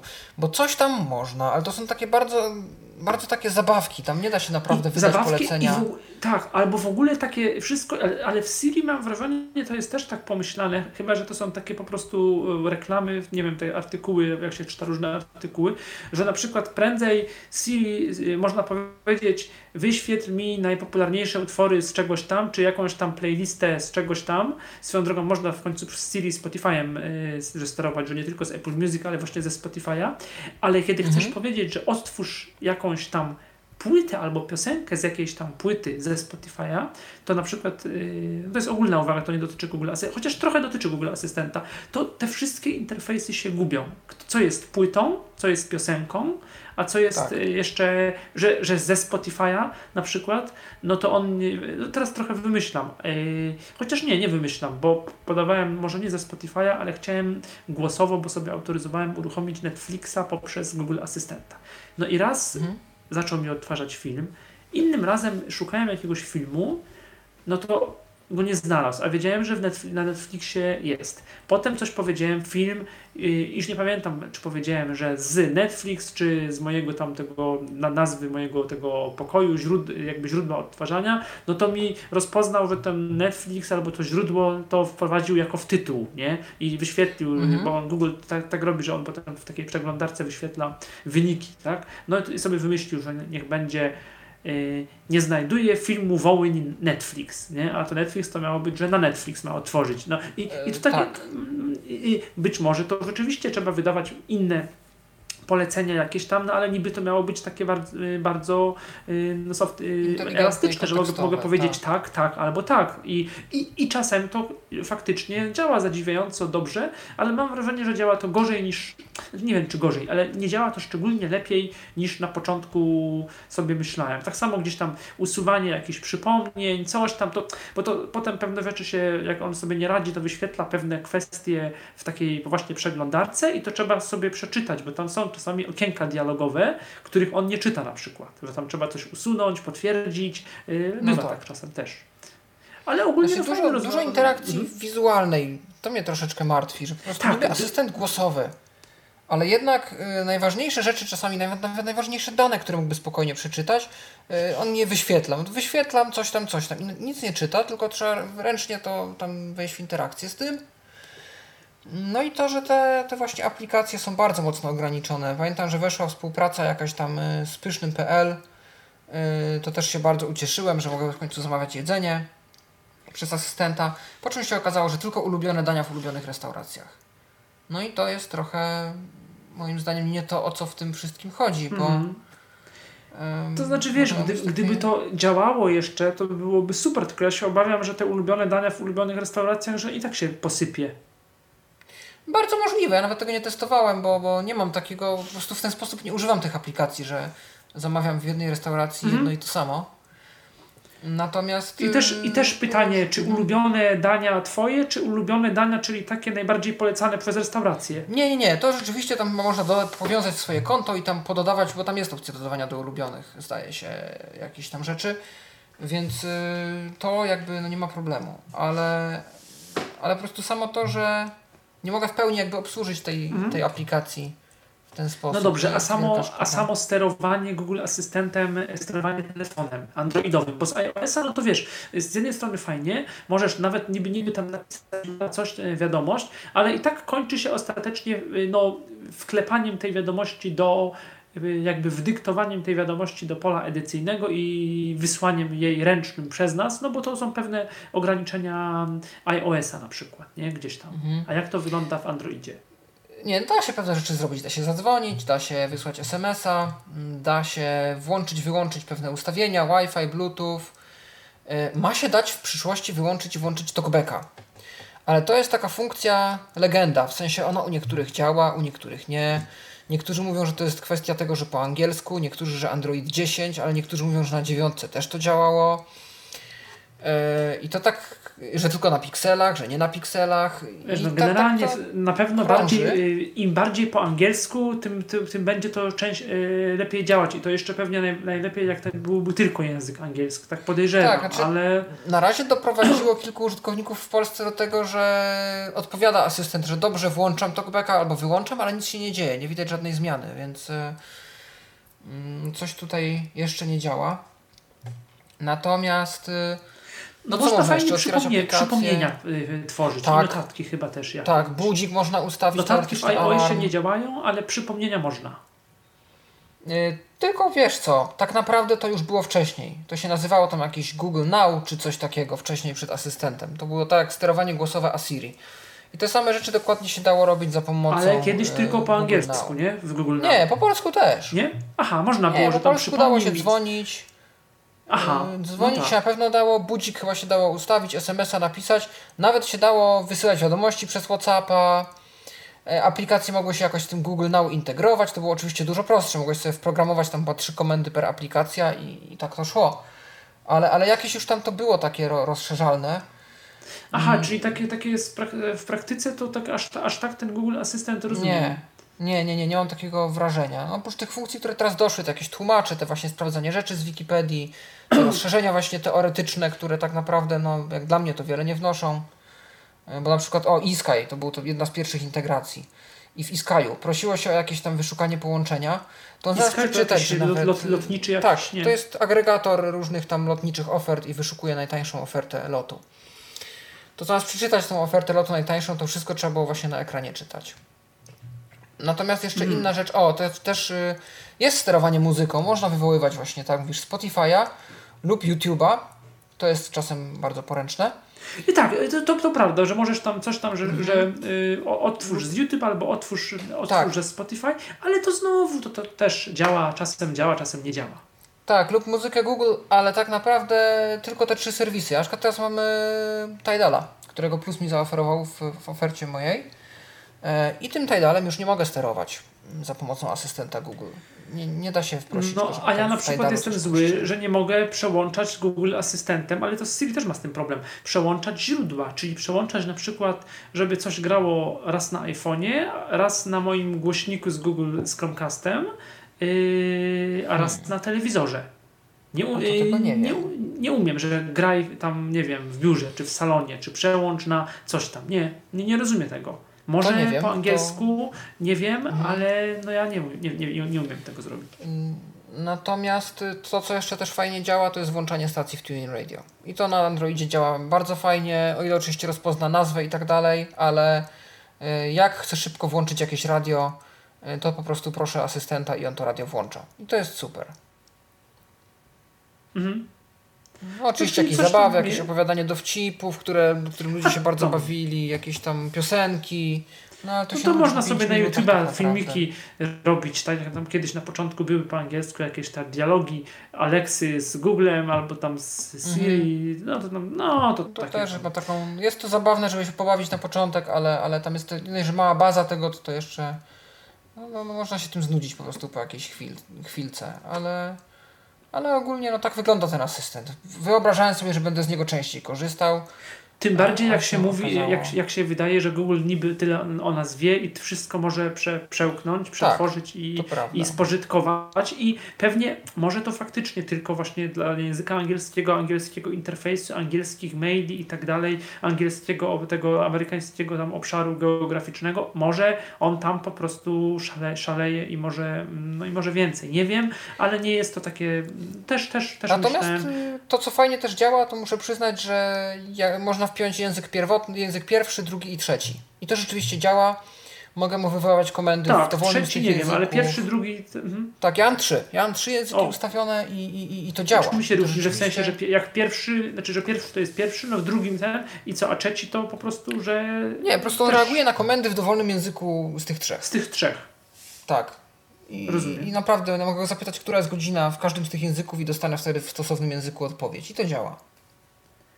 Tak, no przypomnienia mówiłem, to jak ktoś nie chce, to rzeczywiście to głosowo działa dobrze, że wpierw podajesz przypomnij mi coś tam, pyta o której tam, o której, czy w sensie w jaki mhm. dzień, mogę odległy tak. dzień podać i ok, przypomnienie tam ustawione. Gorzej potem z wyświetlaniem tego, z edycją, z usuwaniem, bo to jest taka głupia lista. No z Gmailem też to chyba to nie działa. Z Gmailem jest jakaś integracja, ale ale to jest o Te tyle przypomnienia to one są tak bardziej chyba, one są wewnątrz że jakoś tematu w tym, Google, w, tym ustawić. w tym asystencie. A Gmaile, maile, tak, to tam, tam są jakieś problemy. Mhm. No, nawet tematu Niby nie można Google... ustawić, po prostu wysyłasz domyślnie maila bez tematu, którego treść też dyktujesz, a do dyktowania niestety maili asystent jest dość słaby, co by nie mówić. Tak, to prawda. Tak samo do, do, do, do, do, do dodawania do Google Keep, coś tam, to są takie, mhm. no właśnie, to tak tam tak, Ale a propos jeszcze asystenta, no to tak można dorzucić, że rzeczywiście w tym roku y, zadziałało mm, dyktowanie y, znaków interpunkcyjnych po polsku. O właśnie, to rzecz niezwiązana z Google Asystentem tak bezpośrednio w sumie,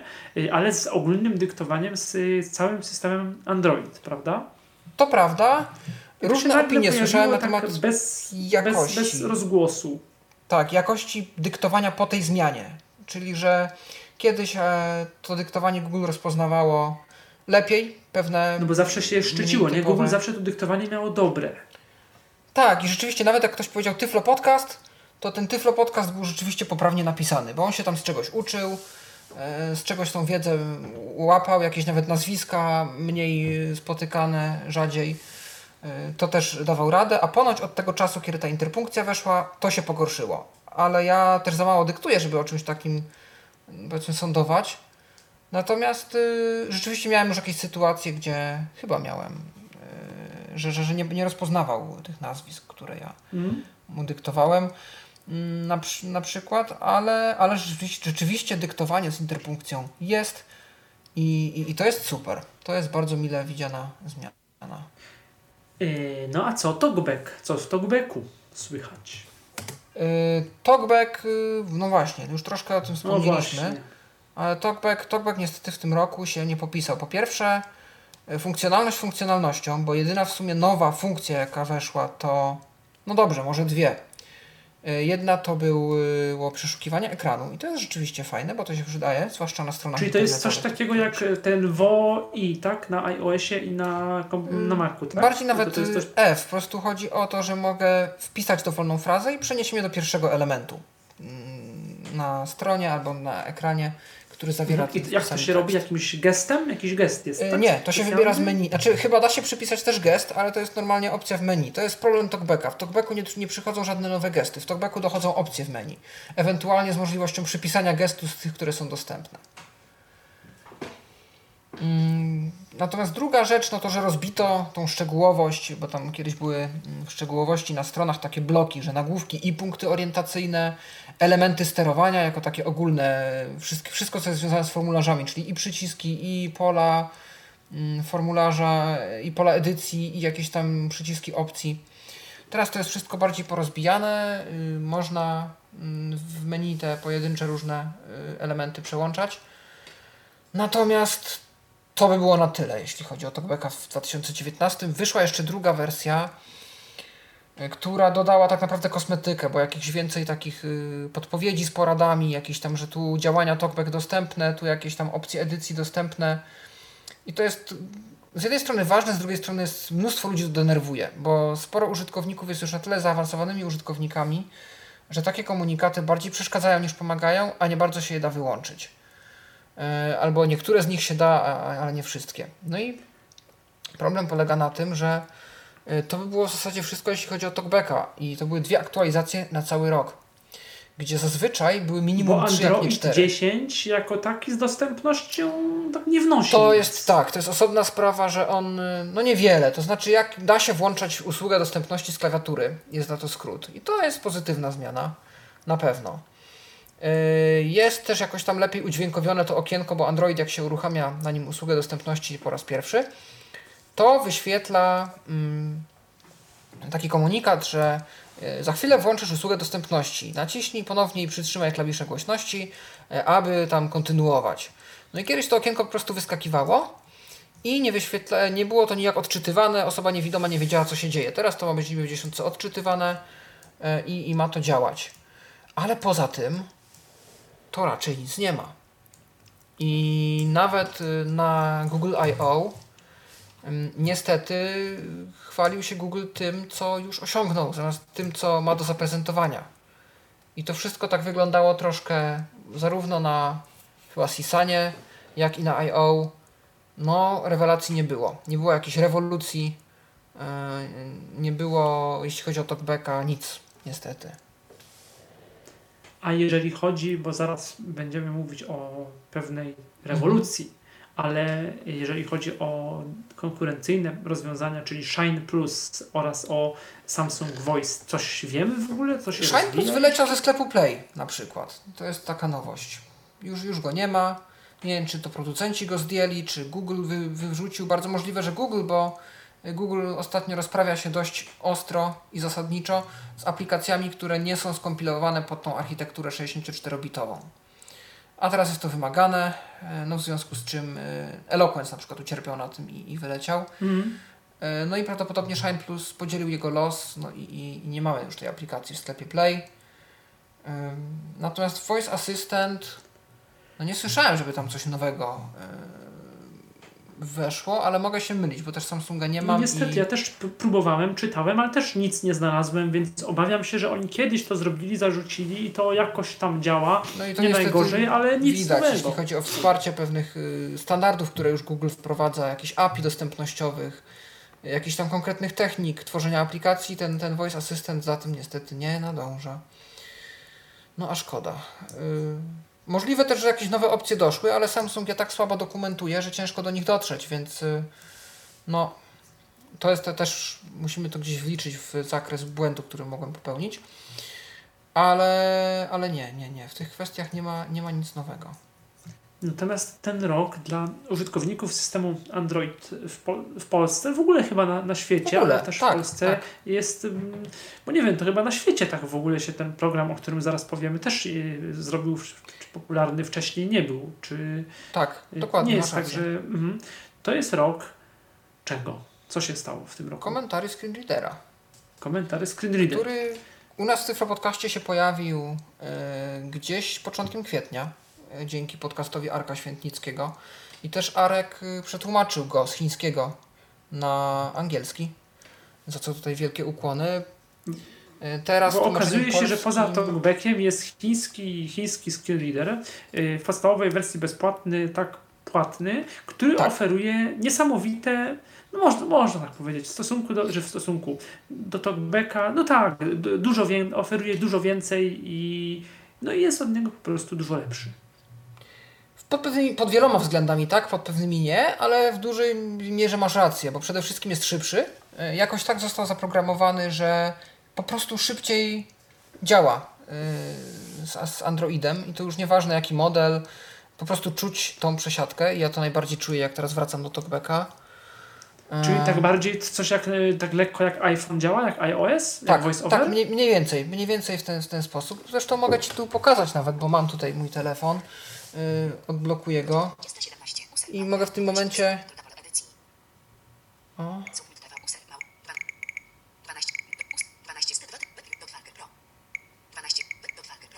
To jest mniej więcej tego typu prędkość.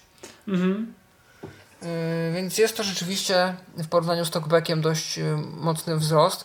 No poza tym dużo takich funkcji właśnie, yy, że tam gdzie deweloper sobie nie poradził, tam sobie musi poradzić screen reader, czyli jakieś przeglądanie aplikacji według węzłów. Ja nie miałem pojęcia nawet, że mm, aplikacje na Androidzie mają węzły, bo nie jestem programistą. Teraz już wiem, to jest troszkę jak w NVDA, że możemy po prostu pewne węzły zwijać i rozwijać i w ten sposób docierać do różnych no, elementów y, aplikacji, które z jakichś przyczyn są ukryte przed y, normalnym fokusem screen readera. Jest OCR, który może zarówno rozpoznawać pojedyncze elementy, jakieś powiedzmy teksty na zdjęciach, które są na Facebooku albo w jakimś innym miejscu, y, jak i yy, może on też przeskanować cały ekran i możemy wtedy klikać nawet w aplikacjach, które z natury nie są dostępne, typu jakieś gry, typu jakieś nietypowe widoki kalendarza i tak dalej.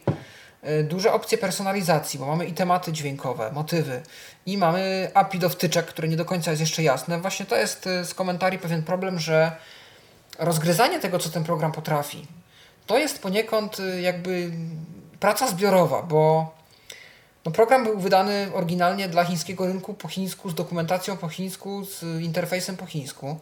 Więc tłumaczenie go teraz i lokalizowanie tutaj na nasze języki zajmuje czas. Dopiero teraz jakoś chyba w Sylwestra czy w Nowy Rok powstał pierwszy manual taki pełniejszy, pełna instrukcja taka po angielsku. Polska od jakiegoś czasu już jest. Tutaj Jacek Nowacki się bardzo angażuje z tłumaczeniem tego na język polski, zarówno interfejsu, jak i sporządzania instrukcji. Gdzieś powiedzmy krążą te, te różne rzeczy, ale to jest wszystko e, działalność tak naprawdę społeczna użytkowników.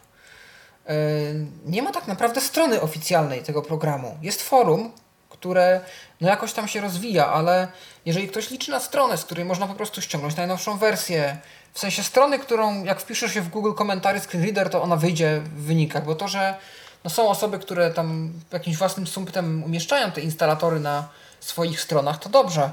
Tylko trzeba o tym też wiedzieć. To jest taki program, w którym dużo trzeba wiedzieć od ludzi. Jak go kupić? No przez PayPala, gdzieś tam link do PayPala no, już jest teraz w programie, więc można gdzieś tam się dokopać, ale też yy, często ludzie o to pytają. Skąd ściągnąć? No z Telegrama najlepiej. Z kanału na Telegramie. Yy, jakieś wsparcie? No najlepiej Telegram, no albo jest forum rzeczywiście. No i tak naprawdę, gdyby nie społeczność, to nie byłoby wiadomo wielu rzeczy. No my te funkcje tam sami rozpracowywaliśmy. No ale właśnie, jest API do wtyczek, można pisać różne wtyczki, rozszerzenia jakieś takie mini programy. E, jest możliwość nawet edytowania słownika, jak tam różne rzeczy mają być wymawiane. E, duża konfigurowalność gestów, gesty dwuczęściowe, gesty krawędziowe, czyli od krawędzi do środka w prawo albo w lewo i to już tam różne wtedy gesty są wykonywane. Różne rodzaje menu, menu wysuwane tu, tam, takim gestem, innym gestem.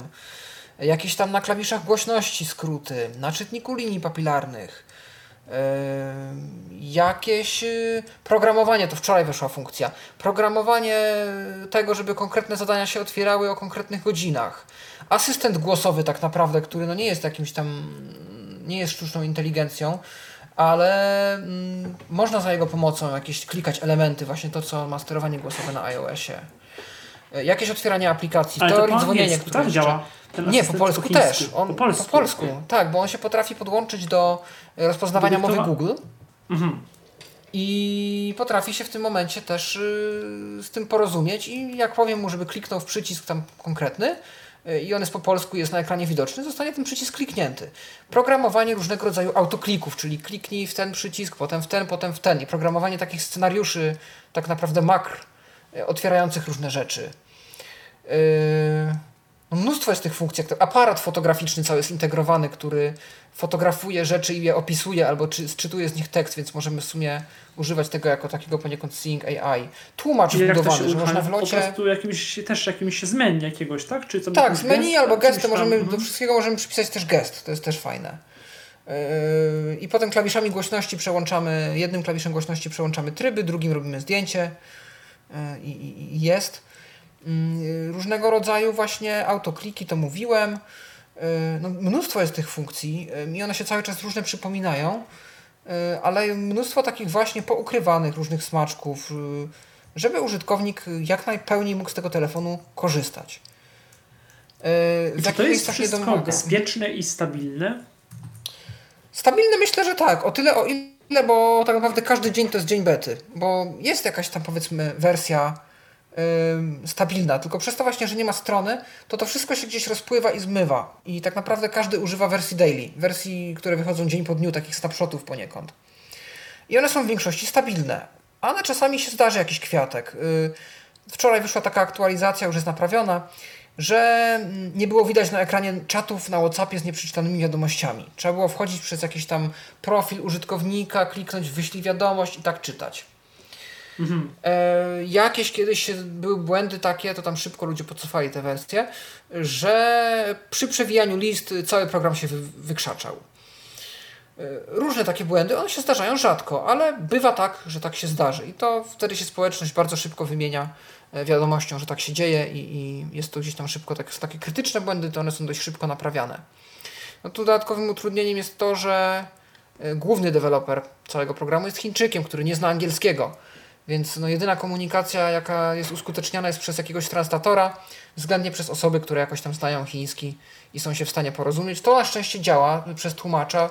Jak odpowiednio w prosty sposób sformułujemy jakąś, jakąś prośbę, jakiś raport błędu, to wiele da się z, z autorem programu y, wynegocjować. Czy jest to bezpieczne?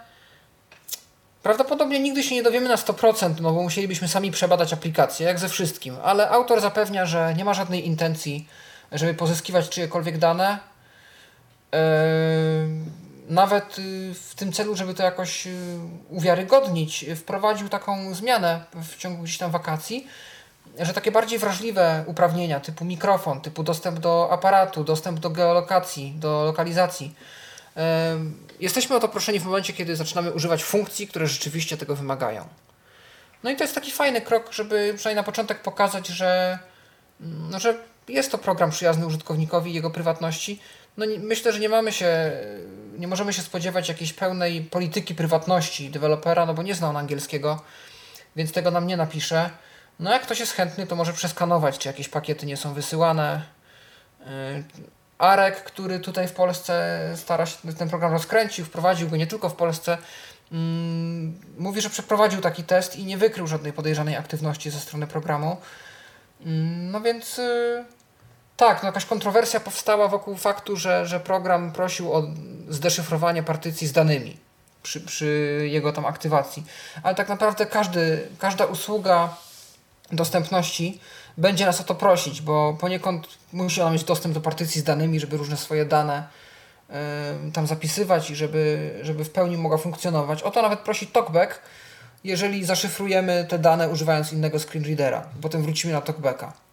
Więc to jest jakby w pełni normalne zachowanie Androida. Y, więc nie ma co tutaj robić dymu akurat w tej sprawie.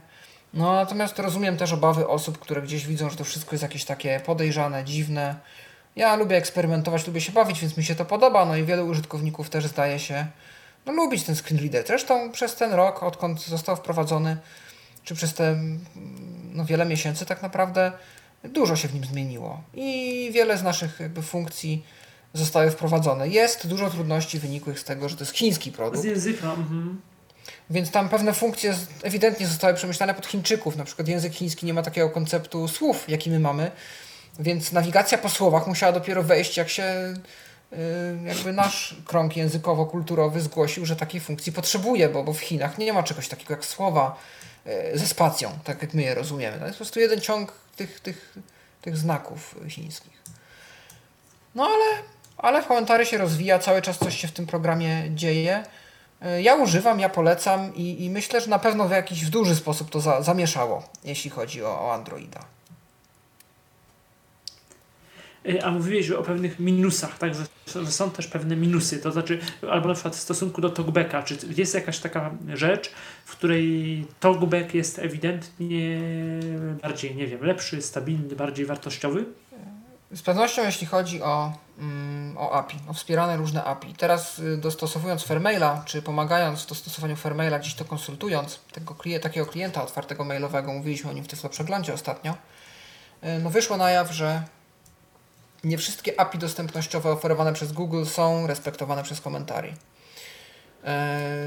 Na przykład nagłówki. Weszło coś takiego jak nagłówki, że pewne części, pewne sekcje aplikacji mogą być oddzielone mm, nagłówkami dla łatwiejszej nawigacji.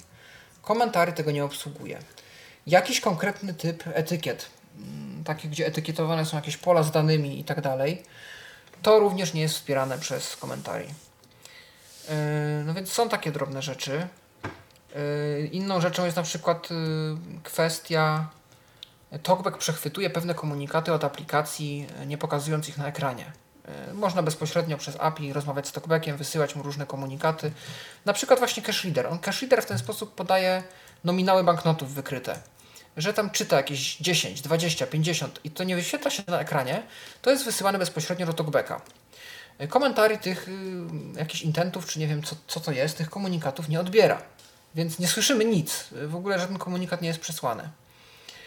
Yy, tak samo na przykład, jeżeli czytamy książkę syntezą, która nie jest z talkbacka, tylko jest z aplikacji czytania książek i zaczniemy coś robić komentarzy, to niestety okaże się, że mm, nie, nie przerywa się to czytanie i dalej syntezator czyta Aha. książkę i nie możemy, dopóki jakimś cudem nie naciśniemy stop, no to niestety nie przeczytamy sobie, mm, co się dzieje na ekranie, nie wyłączymy tego czytania książki. E, no i różne są takie mm, dość denerwujące błędy, które trzeba będzie jeden po drugim zgłaszać. Nie ma wsparcia wielojęzyczności. Talkback to ma. Talkback ma nie dość, że przełączanie języków ręcznie gdzieś tam w menu, co prawda w ramach jednej syntezy, no ale zawsze to coś.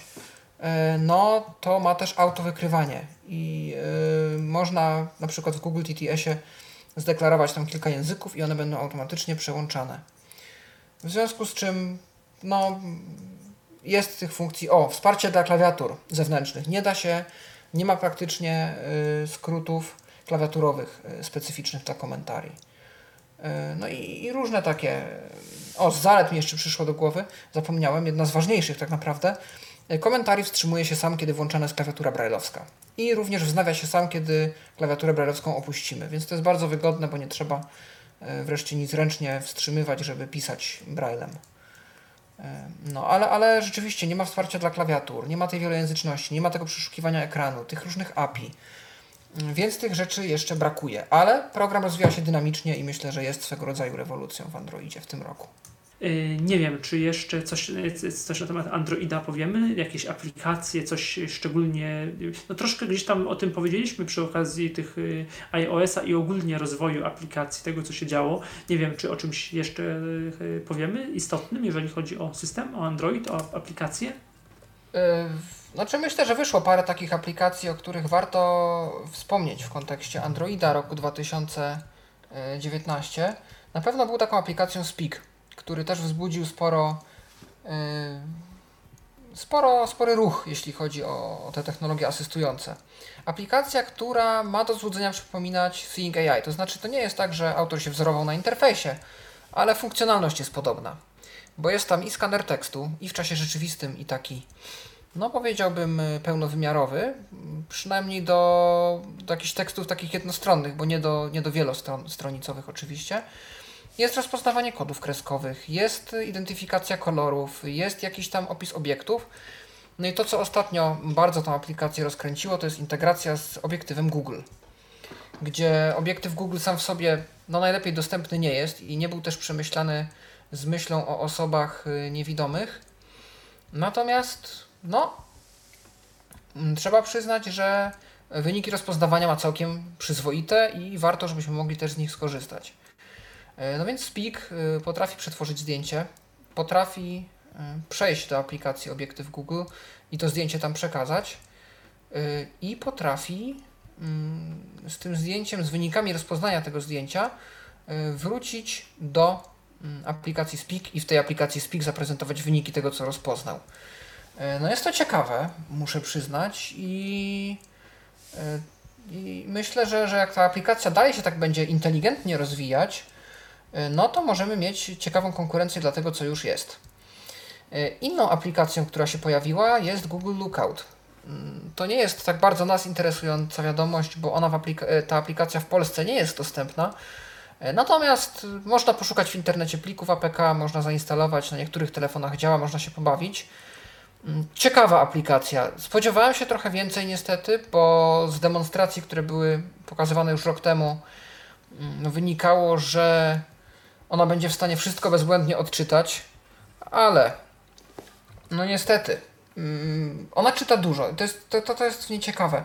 Ona nigdy nie przeczyta w taki sposób, że coś urwie, że coś będzie zgadywać, że jakieś krzaki pokaże. Ona zawsze pokaże y, tyle, ile będzie w stanie odczytać, nawet jeżeli to będzie urwany kawałek tekstu, ale przeczyta go dobrze. Przeczyta wszystkie litery, rozpozna y, i, i tak dalej.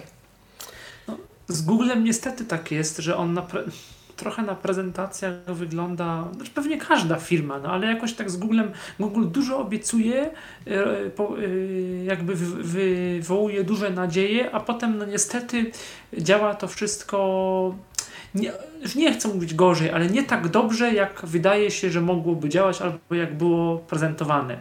Niestety.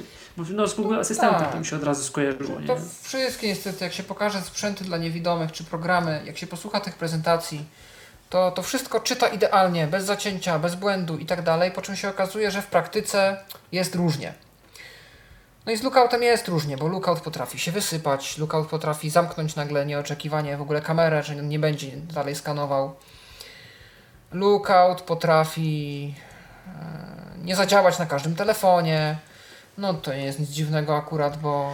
No, mm -hmm. no ale co na przykład piszą ludzie, piszą, mówią y, ludzie ze Stanów, jakby go. Ja wiem, że to, to jest troszeczkę inaczej, ale jakby go porównać z takim Sync y, AI-em czy coś na przykład, albo z jakimiś tam aplikacjami yy, innymi, no to, to, to on daje radę, czy jest lepszy przez to, że to jest od Google'a, czy, czy w ogóle tak, czy to złe, złe w ogóle myślenie to znaczy, o tej aplikacji? Mam wrażenie, że że nie odbił się jakimś szerszym echem. Trochę się ludzie nim oczywiście pobawili, kiedy on wyszedł, ale to było tyle. Czyli on, nie tak jakby się wydawało, no, że to jest od Google'a, to będzie miał takie niesamowite możliwości Dokładnie. jakby On jest ciekawy, dostępu, to jest ciekawa wsparcia. zabawka i on ma ciekawy mechanizm, który tam go wspiera i który ma tą sztuczną inteligencję i tak dalej, ale nie, to nie jest tak jak pokazywał Wiktor na demonstracji, że ja sobie ten telefon teraz umieszczę w jakiejś kieszonce na bluzeczce albo w jakiejś właśnie takiej smyczy, jak Tomek Bilecki prezentował e, i że ja w tym będę, nie wiem, biegał po biurze czy po pokoju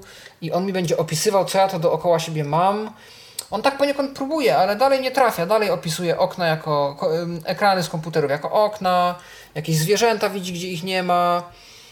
E, pewnych rzeczy się domyśla. To, co jest fajne, to że jak widzi jakieś pudełko, to stara się od razu odczytać napis i tam mi powie, że pudełko z napisem, nie wiem, Nutella na godzinie 12 E, no i to jest fajne, że tak próbuje, że, że to takie próbuje być kontekstowe, ale niestety e, na tym się to niestety kończy. Mhm. Przynajmniej na ten, ten moment. Mhm. A to nie jest takie, ja wiem, że to jest troszeczkę coś innego, a, a obiektyw Google, to jak to się jakoś rozwinęło, to się nam przydaje? Przez spika.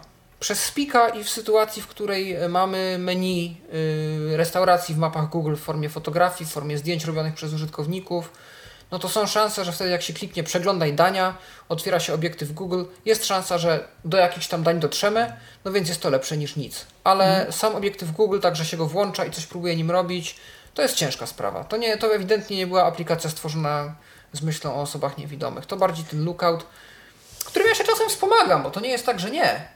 Ale. Mhm. Ten obiektyw się włącza z poziomu czego? Z aparatu? Ze, nie, ze zdjęć, z galerii? Czy to jest osobna aplikacja? Czy z asystenta. W asystencie jest przycisk obiektyw i on wtedy się otworzy. Mhm. Można też zainstalować aplikację ze sklepu Play, która jest takim skrótem otwierającym obiektyw, ale to można dodatkowo. Mhm, rozumiem. Mhm. Y, no jeszcze z takich ciekawych aplikacji tylko na Androida. SM Music Reader, czyli pierwszy mobilny y, czytnik do nut y, i kreator też poniekąd nut w Music XML-u. Ciężko mi się wypowiedzieć, jak dobrze to działa, bo nie jestem muzykiem i nie mam do czynienia z, z takim zapisem nutowym. Natomiast y, na pewno jest to w jakiś sposób krok do przodu, no bo nareszcie, jak ktoś się nauczy z tej aplikacji korzystać, no to są szanse, że się uda yy, jakoś się wspomóc przy ćwiczeniu w grze na jakimś instrumencie, a może i w jakichś też no, większych dziełach, kto wie. Ale na pewno to, że taka aplikacja powstała, jest ciekawym ruchem. Powstał też, yy, jak to się nazywa teraz? Yy, SuperSense. O. Czyli taka aplikacja, również na Androida, yy, która korzystając ze sztucznej inteligencji, z aparatu, potrafi wyszukiwać przedmioty. Jeżeli upuściłem gdzieś klucze i napiszę w wyszukiwarce klucze, to on będzie szukał tych kluczy. I ja mogę aparatem kręcić i on mi te klucze znajdzie. Nie korzystałem z tego zbyt długo, To po polsku te na... klucze, czy w sensie, że po angielsku? Yy, nie, na razie po angielsku, ale tłumaczenia na inne języki już też są gdzieś tam przewidziane. Yy, no powiem szczerze, że fajnie, że takie aplikacje powstają. To jakąś tam dokładność ma. Yy, nie korzystałem za długo, ale, ale zdaje się, że tam jakieś podstawowe przedmioty, nie wiem, jestem na przystanku autobusowym i chciałbym znaleźć kosz na śmieci, nie dotykając wszystkiego dookoła. To jest jakaś szansa, że tą aplikacją go znajdę, na przykład. Yy, no tak. Yy, czy coś jeszcze? Nie wiem, no Advanced Braille Keyboard to też taki news troszeczkę z końca zeszłego roku. Ale nareszcie mamy aplikację, klawiaturę brailleowską, która się rozwija, yy, która nie jest zła, ma dużo ciekawych funkcji. No, teraz ma też edytor LibLouisa, czyli możemy sami poniekąd wpływać na to, co tam się pojawia w tablicach brailleowskich. Jeżeli są jakieś błędy, jeżeli sobie trochę inaczej wyobrażamy y, działanie, to możemy zadziałać tak, żeby, żeby ta tablica była po naszemu. No i to jest też bardzo mm, pozytywna zmiana, jeśli chodzi o, Androida. Envision AI się rozwija, nie wiem na iOSie również, można już ponoć skanować, to jutro o tym będziemy też mówić w Tyflo Przeglądzie. Wiele stron, można też zapisywać chyba, wczytywać PDFy, zapisywać do PDFów chyba nawet, zdaje się. Wiem, że to jakieś zostały te tryby jakoś tam też rozbudowane. No i to tak tyle, jeśli chodzi o aplikacje androidowe, które mi przychodzą w tym momencie do głowy. Mhm. I zdaje się, że y, z kolei urządzenia, czy urządzenie jedno, które przychodzi mi do głowy, troszeczkę przechodząc, przejdziemy teraz do. Y, no nie, to w sumie to nie będzie nawet osobny, osobny jakiś rozdział, więc nie ma tego co jakoś tam y, nawet chyba dzielić i oznaczać, mhm. ale urządzenie które, mm, urządzenie, które oparte jest na Androidzie, mam na myśli brailleowski notatnik yy, Braille Sense Polaris, który już w zeszłym roku, ale teraz już ewidentnie jest w języku polskim dostępny no drogo dostępne, ale to wiedzieliśmy o tym e, w firmie ECE. No też chyba, e, obojętnie czy w języku polskim, czy w ogóle gdzieś tam za granicą mm, u źródła, zdaje się, że nie dostał jakichś ani upgrade'ów, ani systemu, ani jakichś nowych funkcji. Tak samo konkurencja, czyli brailleowski notatnik firmy, firmy, firmy Humanware Braille Note Touch. To znaczy Touch. być może tam jakiś mhm. upgrade był z piątki do szóstki Androida, y, co, y, czy tam no, no, góra do siódemki, mamy dziesiątkę, przypominam. Być może coś było, ale nie wiem, słyszałeś coś, żeby tam powstały jakieś usprawnienia, nie. wsparcie, nie, nie, nie, dla... niestety... Nie, nie, nic. Nie, znaczy mówię, no, mogłem coś pominąć, ale nie słyszałem, No wiesz co, no mogłeś, ja też, też mogłem oczywiście, ale na pewno no, być może jakiś tam changelog, bo nie, gdzieś tam był chyba w tym Braille Note, jakiś tam changelog był, jakiejś podwersji, że coś tam wprowadzono lepszego, czy tam zmieniono w menu, albo poprawi, wprowadzili jeden nowy ale format. Ale na tych konferencjach tam... typu CSUN nie było żadnych nowości to, ogłaszanych. Też już to... o tym się coraz mniej mówi i mam wrażenie, kto to chciał, kto to kupił, kupił, e, to, to kupił nie. urządzenie. Osoby to, są niestety... osoby, które to kupują nadal i są zadowolone z tego, co nawet wiem.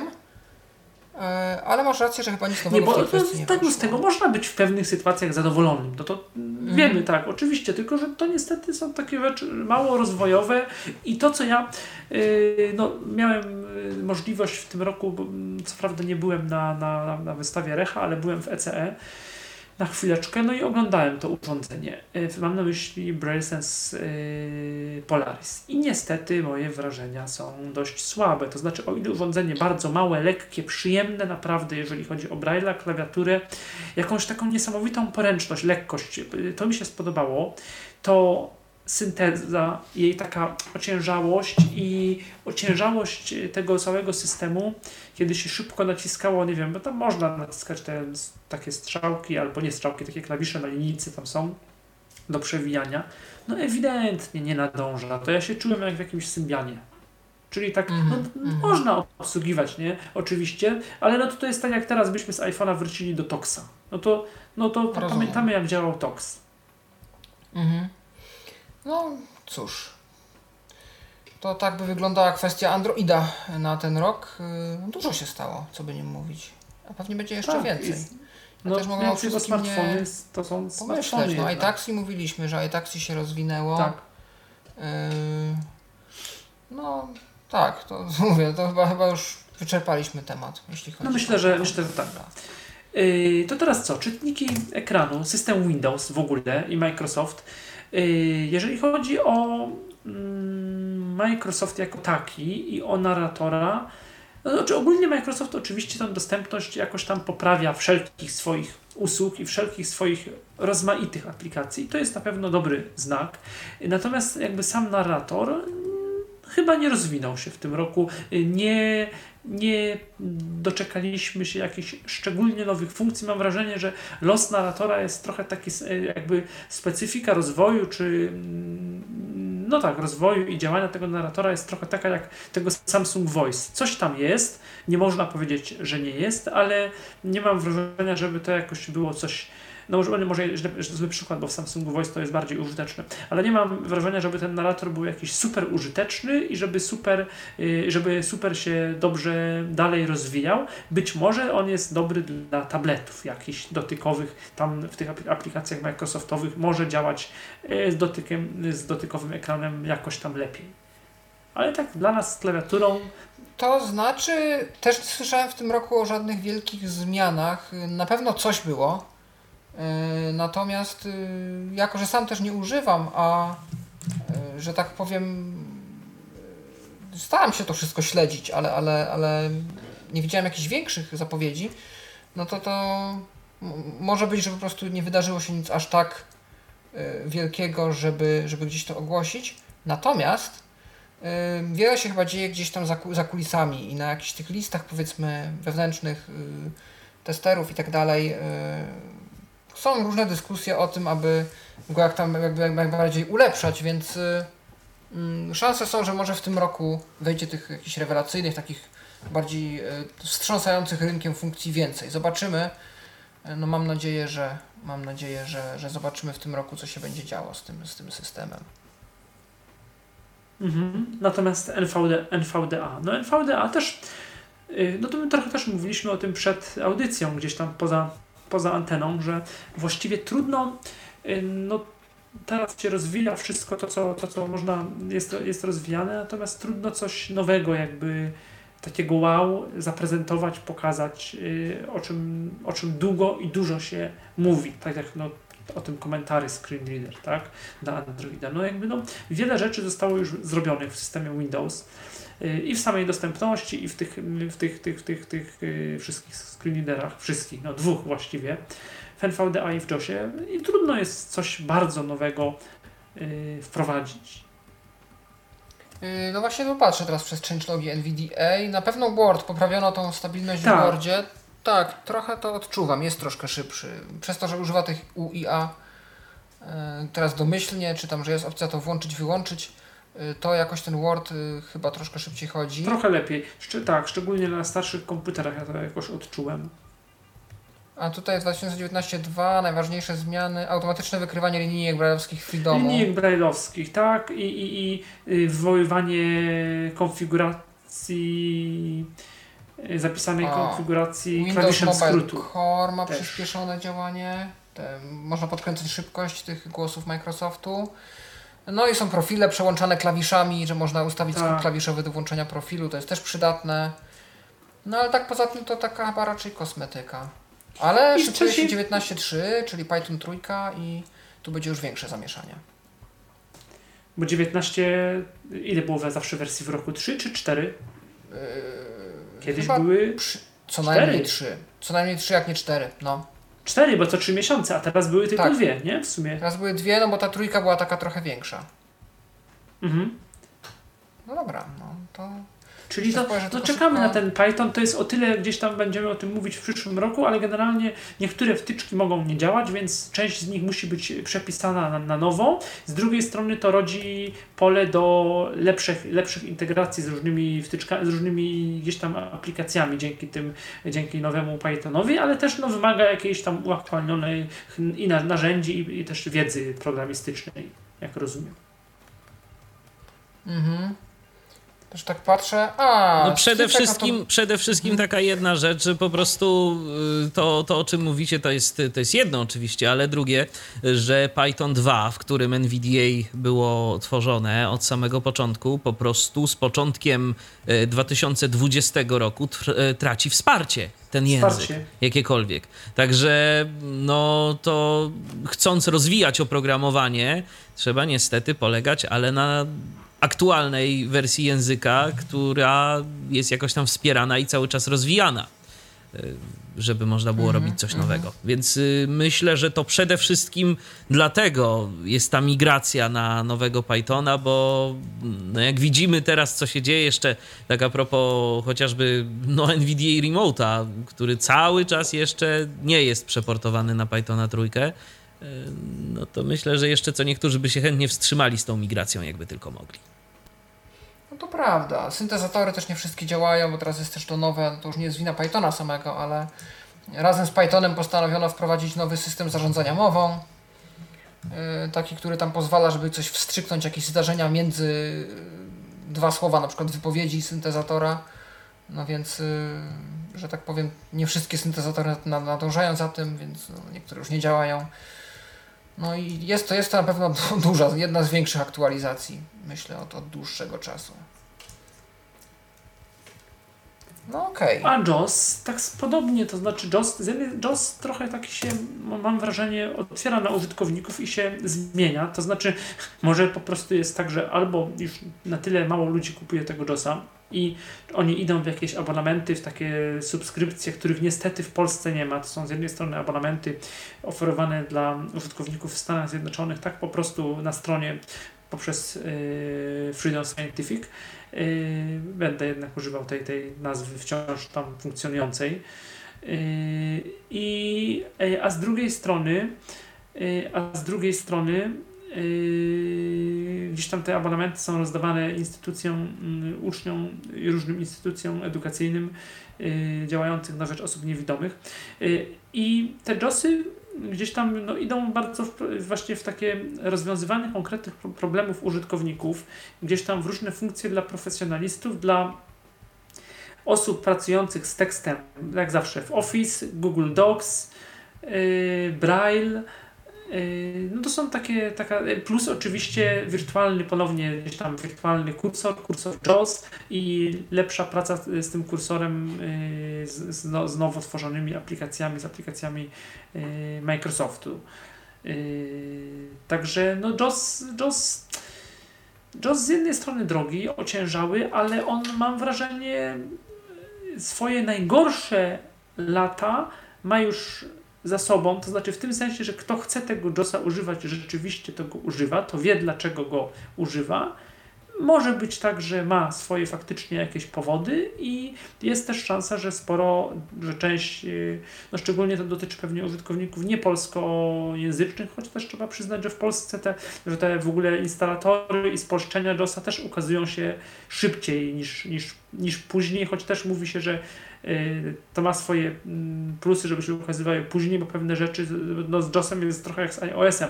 Pierwsze wersje i tam potem jest sporo poprawek jednak y, gdzieś tam poczynianych mhm. Y, i że no, ci, którzy chcą, to tego JOSa mają po co używać, o tak powiem, bo tam jest ten OCR wbudowany, jest tam, no, jest szereg takich funkcji, które mogą, mogą być przydatne, szczególnie dla kogoś, kto dużo pracuje z tekstem albo chce mieć prostszy dostęp do pewnych, do pewnych aplikacji, gdzieś tam ta nawigacja obiektowa w NVDA, no ona nie jest taka nie jest dla każdego intuicyjna, o tak powiedzmy, yy, mhm. do tego gdzieś tam, no, no głównie to, ten, ten internet też, to JOS jednak ma, nie wiem jak on teraz tam z tym SAPI 4 no nie działa chyba już, a może działa, tego nie wiem z SAPI 5 z tymi głosami wbudowanymi, myślę, że on może być dalej jakoś tam atrakcyjny. No, tylko szkoda, że cena, że ta cena JOSa jest no, nienormalnie droga.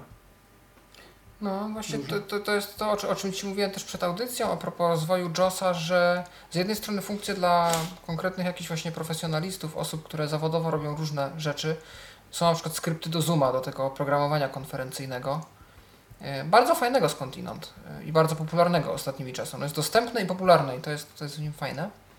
Jak ono wygląda? Taki interfejs, coś jak yy, taki webowy? Nie, Za- taki bardziej... Nie, nie, nie, nie, normalnie natywny. Tam są zakładki, przyciski. Taki fa- fajny jest ten program. I aplikacje mobilne również są bardzo dostępne. Natomiast y, z drugiej strony właśnie naprawianie takich błędów, ja mówiłem o tych dwóch filozofiach tobie przed audycją, gdzie z jednej strony właśnie NVDA ym, jest takie założenie, że istnieje dostępność, są jej konkretne zasady, powinny być gdzieś tam przestrzegane, pewnych błędów nie należy popełniać.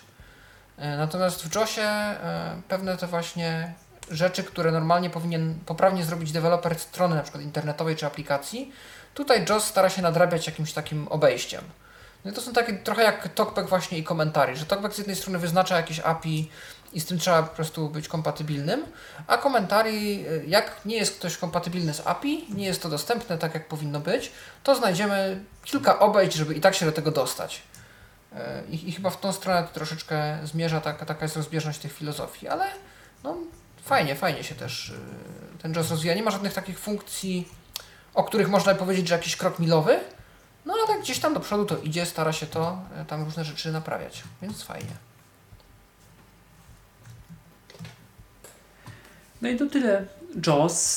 Ym, No i co, co jeszcze? Bo tak mam wrażenie, że mniej więcej powiedzieliśmy o, o wszystkim, jeżeli chodzi o te takie główne, powiedzmy, gałęzie, gałęzie. mm, No w Polsce co? No nie, nie pojawiło się jakieś, nie wiem, spektakularne urządzenie, nie zostało wprowadzone na rynek nic, jakaś usługa, jakaś, jakaś nie wiem, aplikacja, jakaś, jakaś subskrypcja, taka chyba bardzo istotna. No, no, subskrypcja została, ale to też o tym w sumie powiemy w przyszłym roku, bo tego to się jeszcze nie, nie ziściło, to jeszcze nie działa. Książki audio, zawsze był problem, yy, część z Państwa pamięta tego, że yy, książki Stowarzyszenia Larix, yy, Mazowieckiego Stowarzysz- książki Stowarzyszenia Larix były dostępne tylko w zaszyfrowanym formacie i możliwym do odtwarzania w odtwarzaczu czytak. I tych książek oni nagrali no, dość dużo, tam z, z łącznie kilka tysięcy, ale myślę, że około, około dwóch tysięcy przez te, przez te kilkanaście lat. Yy, Część z nich potem się też pojawiła w wersjach audio, ale sporo, nich, sporo z nich jest tylko dostępna właśnie w y, tym formacie na y, odtwarzanym przez czytak, y, przez, przez czytaka. Y, I no w końcu y, po interwencjach y, różnych ludzi i Okiku, y, Okiku książki y, będą dostępne, y, to też wynika z, i z traktatu z Marrakeszu i, tego, i z tego, że DZDN, y, DZDN może książki opatrywać znakiem wodnym i w tym roku mają być one udostępnione w dostępnym, w y, otwartym, pewnie w jakimś MP3 szy- szyfrowanym, tym, ozna, oznaczonym, nie szyfrowanym, oznaczonym tym znakiem wodnym albo w takim jakimś Daisy, tego, tego nie wiem. Y, Ale no, książki mają być możliwe do pobrania również y, dla osób, które czytaka nie mają. Ja się z tego bardzo cieszę, bo chociaż teraz już większość tych, tego, co chciałem, przeczytałem w wersjach innych, to, to są takie książki, do których chciałbym mieć dostęp, a które tylko są w audio. Y, Dotychczas były dostępne w tym formacie y, szyfrowanym, a teraz też będę mógł je przeczytać. Więc to, to na pewno jest gdzieś tam taka, takie wydarzenie z pogranicza, no bo ono zaistniało w zeszłym roku, ale jeszcze nie do końca zostało doprowadzone yy, i, i, no, na, na efekty musimy jeszcze poczekać. Mhm. No, z takich pra- prawnych rzeczy to y, oczywiście Europejska Ustawa o Dostępności, która już teraz rzeczywiście w pełni weszła jako ustawa i, i ma być realizowana. Y, z jednej strony to, z drugiej strony y, udało się też y, przegłosować zasady odnośnie y, samochodów elektrycznych y, i sygnalizacji, którą mają być opatrzone. Wszystkie nowo produkowane samochody na pewno. Y, Stare chyba będą musiały być za jakiś czas dostosowane, musiałbym się rozejrzeć za dokładnym zapisem. Natomiast y, no mają one już wydawać jakiś dźwięk, no bo wiadomo, y, one same z siebie są dość ciche, no i możemy ich po prostu nie zauważyć. Więc, więc teraz już też takie zasady są, że powinny być one jakkolwiek wyposażone w sygnał ostrzegawczy. Unigram na Windowsa to też warto a propos dostępności Telegrama wspomnieć, że jakoś bardzo krótko i to było też ciekawe po tym, jak Telegram stał się dostępny, to też odezwał się do mnie deweloper aplikacji Unigram, z którym już od jakiegoś czasu pisałem i udostępnił on, znaczy wprowadził modyfikacje, które sprawiły, że jego nieoficjalny klient UWP na Windowsa 10 Unigram również stał się dostępny i można teraz też z Telegrama korzystać na komputerze, no dzięki czemu tak naprawdę ten komunikator się stał bardzo wygodny, bo na każdej platformie można do niego mieć łatwy dostęp. No a ma on też swoje różne rozbudowane funkcje, więc to na pewno. Z Mirandą przeżyliśmy mały zjazd i podjazd, bo wtyczka do Facebooka straciła swoją funkcjonalność, teraz ona się odradza i znów działa, ale w samej Mirandzie większych zmian nie widać. No i i cóż tam jeszcze można powiedzieć? Z Dotwalkerem jakieś takie nieprzyjemne historie, że tutaj te googlowskie API tu upadają, tutaj wstają, pewne funkcje przestały działać, pewne funkcje znów zaczęły. Być może będzie wersja płatna, że będziemy mogli wszyscy jakoś zapłacić za to, żeby do tych googlowskich usług był nieograniczony w sumie i, yy, i bezproblemowy dostęp. No to jest chyba jedna z większych klęsk ostatnio na Androidzie, że ten Dotwalker no niestety różnie sobie raczy działać. No i, i, i czy coś jeszcze? Mam wrażenie, no na pewno też to, to nie jest oczywiście żadna, to jest to, to co Mhm. mówiliśmy troszeczkę gdzieś tam, co się przewijało w naszym tym spotkaniu, rzecz y, jak najbardziej z jednej strony lokalna i taka bardzo, bardzo lokalna, ale dla mnie jako, jako obserwatora rynku, jako osoby, jako też y, no, słuchacza, jako osoby, osoby zainteresowanej, dla mnie rzecz bardzo przyjemna. Yy, Dalszy rozwój, rozwój Tyflo Podcastu, choćby o Tyflo Przegląd, to pomysł Tomka Bileckiego, prawda? Tak, Czy- tak. Tak, no to to pomysł, pomysł Tomka Bileckiego. Nie wiem, czy co każdy wtorek, ale częściej niż rzadziej, raczej, raczej co wtorek. Yy, przeglądy, yy, coś co my robimy teraz, tylko że nie, nie w formie podsumowania, a w formie bieżącego przeglądu tego, co wydarzyło się w technologiach dla niewidomych na świecie. Różne ciekawe nowości, nowości ze świata, nowości też e, zgodne z zainteresowania, zainteresowaniami autorów, bo to kilka osób e, tworzy, tak, z jednej strony Tomek Bielecki prowadzi, wśród autorów też e, obecny tu Paweł Masarczyk, Michał Dziwisz, Mikołaj Hołysz, Robert Łabęcki, Piotr Malicki i ktoś jeszcze? Kogoś nie wymieniłem, mam Kasia wrażenie. Szlipek oczywiście. Kasia przede wszystkim, Kasia na początku. Prze bardzo przepraszam. Może nie, nie, dlatego, nie. że znam, dlatego tak. Tak, ale, ale, ale dużo właśnie mamy tutaj właśnie newsów. y, I to każdy ma Kasi, swoje, bo Kasia jakieś takie inne rzeczy, takie bardziej jakieś zegarki, Robert no to bardziej te, swo- te zegarki i radia, ty bardziej, jak to ciebie określili, specjalista od europejskich y, spraw, y, gdzieś tam y, Michał Dziwisz, Android, te aplikacje. dźwię- Mhm. radiowe, ty Android, Tomek bardziej Android, Mikołaj znowu jakieś dubanie w Windowsie, w y, XML-u, w matematyce i w notatkach, y, w systemach notująco przypominających. Dużo bardzo ciekawych rzeczy. Krótko Też, y, mówiąc, w dobra- grupie siła, słuchajcie, w grupie tak, siła. Tak. Dobra interakcja, d- ciekawe komentarze, ciekawe komentarze słuchaczy, odpowiedzi na żywo potem tydzień później y, słuchaczom w audycjach. No myślę, że to bardzo, bardzo taka, no jest, bardzo gratuluję i, i, i duża, duża rzecz, taka imponująca i bardzo wartościowa.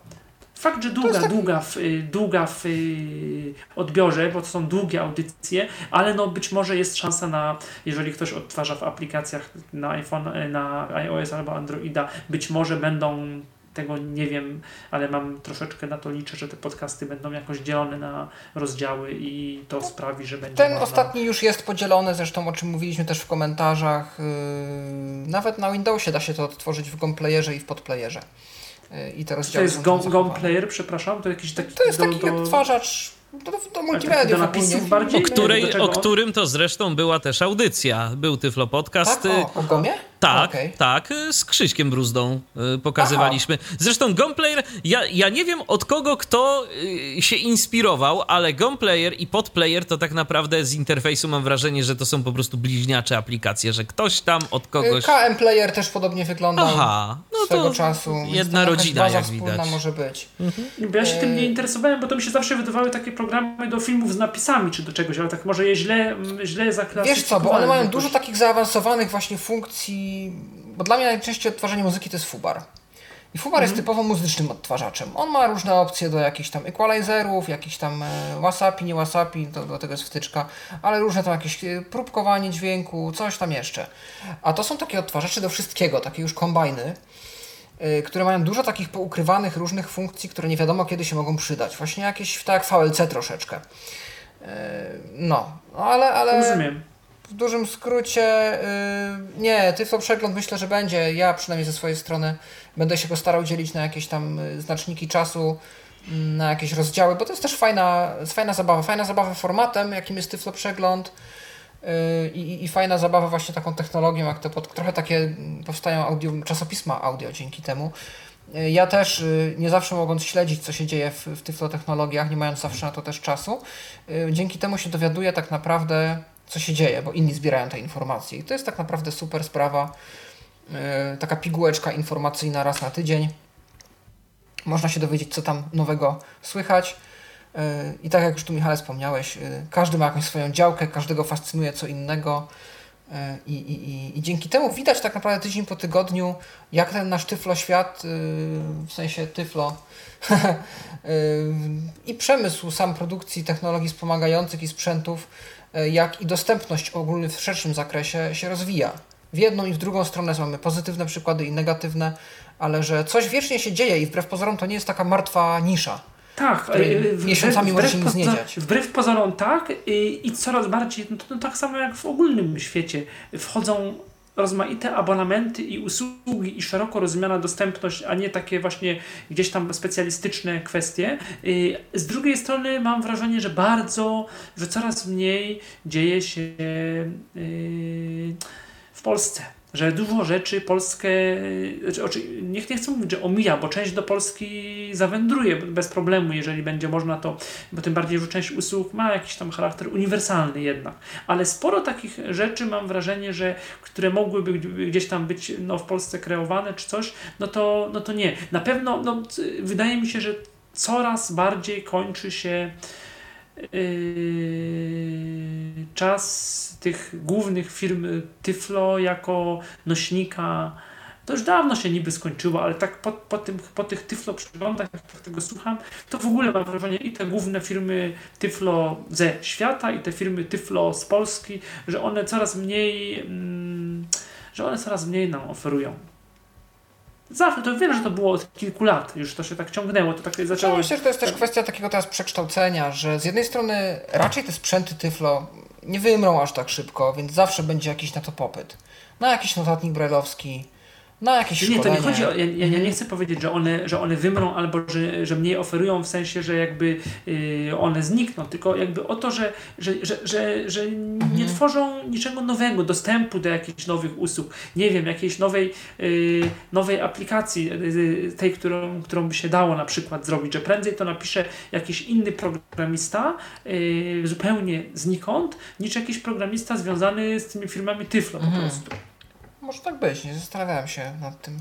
Na pewno teraz to gdzieś też przechodzi w jakieś takie, w te publiczne różne takie konstrukcje, jakieś tam map, jakichś planów, jakichś tam yy, sprzętów. Na przykład teraz Vispero poszedł też, czyli od Freedomu ta firma, w te kioski mówiące do, do samoobsługi, do różnych tych automatów. I tutaj jak w miarę jak ustawy różne europejskie, o ile oczywiście będą efektywne i będą gdzieś tam yy, no, respektowane i, i będzie się ich wymagać, no to myślę, że mm, tutaj różne zamówienia publiczne na jakieś właśnie sprzęty udźwiękowione, e, kioski i tak dalej, no to to może być gdzieś, to może być to, ale zobaczymy.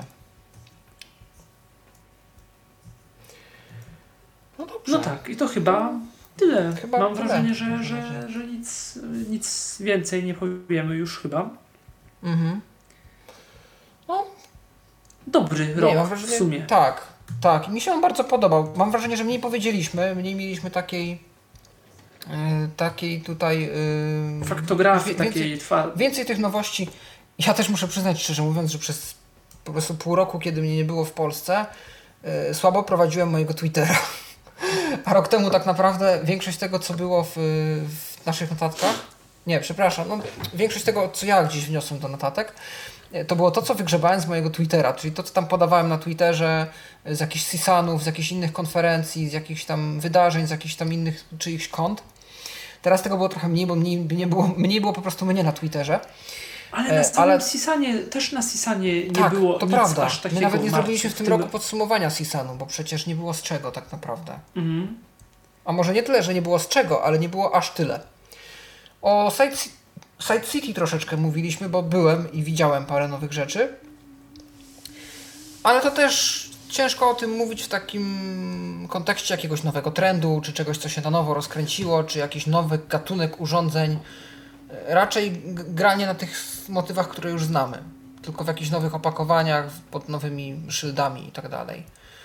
No, jest to na pewno ciekawe, co się dzieje. W GPS-ach też te aplikacje jakoś tam się rozwijają, ale też mam wrażenie, że to trudno jest coś wow zaoferować, że to prędzej, no Google Maps coś tam tak. rzeczywiście Google próbuje z tą nawigacją próbują. pieszą, tylko znowu, no zobaczymy, czy to się skończy tak jak Lookout, czy to się skończy mhm. jakoś lepiej, tak? Tak. Yy, właśnie to jest ten problem, że potem oznajmić, że jest nowa funkcja w takiej wielkiej firmie właśnie typu Google i to Google zwłaszcza chyba ma tak troszkę. Yy, no to jest jedno. Ale potem to jakoś aktualizować, rozwijać, informować o tych zmianach, nawet takich drobnych, bo to jest przecież bardzo specyficzna funkcja i warto, żeby użytkownicy z grupy docelowej się o niej wypowiedzieli. Albo w ogóle mieli gdzie zgłaszać. Yy, te, te... To niby jest, tam jest niby opcja feedback i to niby dociera do konkretnych tam zespołów. Ale i nawet Google, to jest też fajna zmiana w tym roku, Google uruchomił swoją linię wsparcia na Be My Eyes na cały świat i można w tym momencie Y, z Googlem, zdaje się z Googlem albo z Microsoftem, kontaktować się nawet z Polski, oczywiście w godzinach pracy firmy, i, znaczy tej linii, czyli w godzinach pewnie nocnych według strefy czasowej amerykańskiej i po angielsku, ale z Polski. Yy, specjalistyczna pomoc i tu mamy Google, Microsoft, tak, Google i Microsoft, obie, obydwie firmy. Yy, więc możemy teraz się kontaktować też z Googlem i różne rzeczy zgłaszać przez Be My Eyes, co jest na pewno dużym, dużym postępem. No jest oczywiście tam jakaś lista, mail, znaczy e-mail, pod którym można się też zwrócić yy, i tam inne formy kontaktu, więc nie jest aż tak źle. Natomiast yy, mam wrażenie, że właśnie w takich mapach Google, w tych różnych rozproszonych aplikacjach bardzo ciężko będzie śledzić zmiany i może być też tak, że, że pewne funkcje nie będą dość długo rozwijane. O to się martwię troszeczkę. No okej. Okay. To chyba, chyba w takim układzie... Czyli wszystko. Ja... Z naszej strony wszystko na ten rok. Y, czy mamy jak, masz jakieś zapatrywania, Michale, na ten rok? Bo rok temu żeśmy mówili dużo o sztucznej inteligencji, że pewnie nam, nam pomoże. A, to tak troszkę, troszkę mówiliśmy o tej sztucznej no. inteligencji rok temu i dwa lata temu. Ja bardziej mhm. mówiłem o tych asystentach, o tych asystentach też głosowych bardzo mocno, typu właśnie Siri, Alexa czy, czy, czy Google Assistant. I mam wrażenie, że też no, jakoś tam dość mocno śledzę media takie ogólne, różne portale technologiczne, to, to o tym, o ile w Stanach, czy w ogóle w języku angielskim to jeszcze jakoś działa, to poza, mm, poza Stanami głównie, czy tymi podstawowymi krajami jak Stany, Wielka Brytania, gdzieś tam.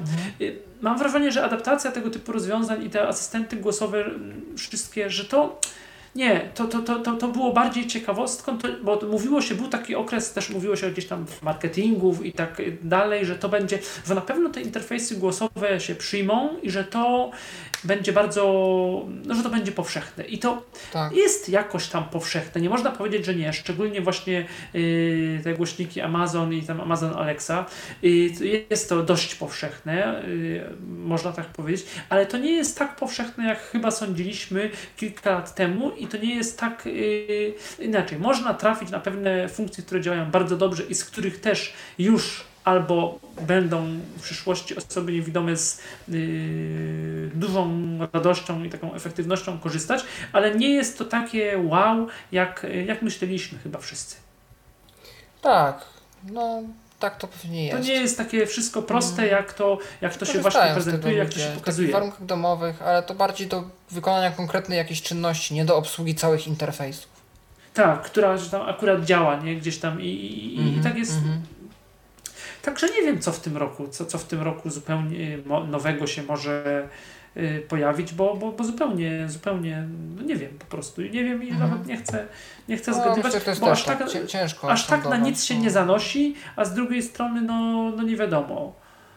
Na pewno jest dużo kombinacji wokół różnych systemów nawigacji, czy wewnątrz budynków, czy po mieście, czy te smart cities.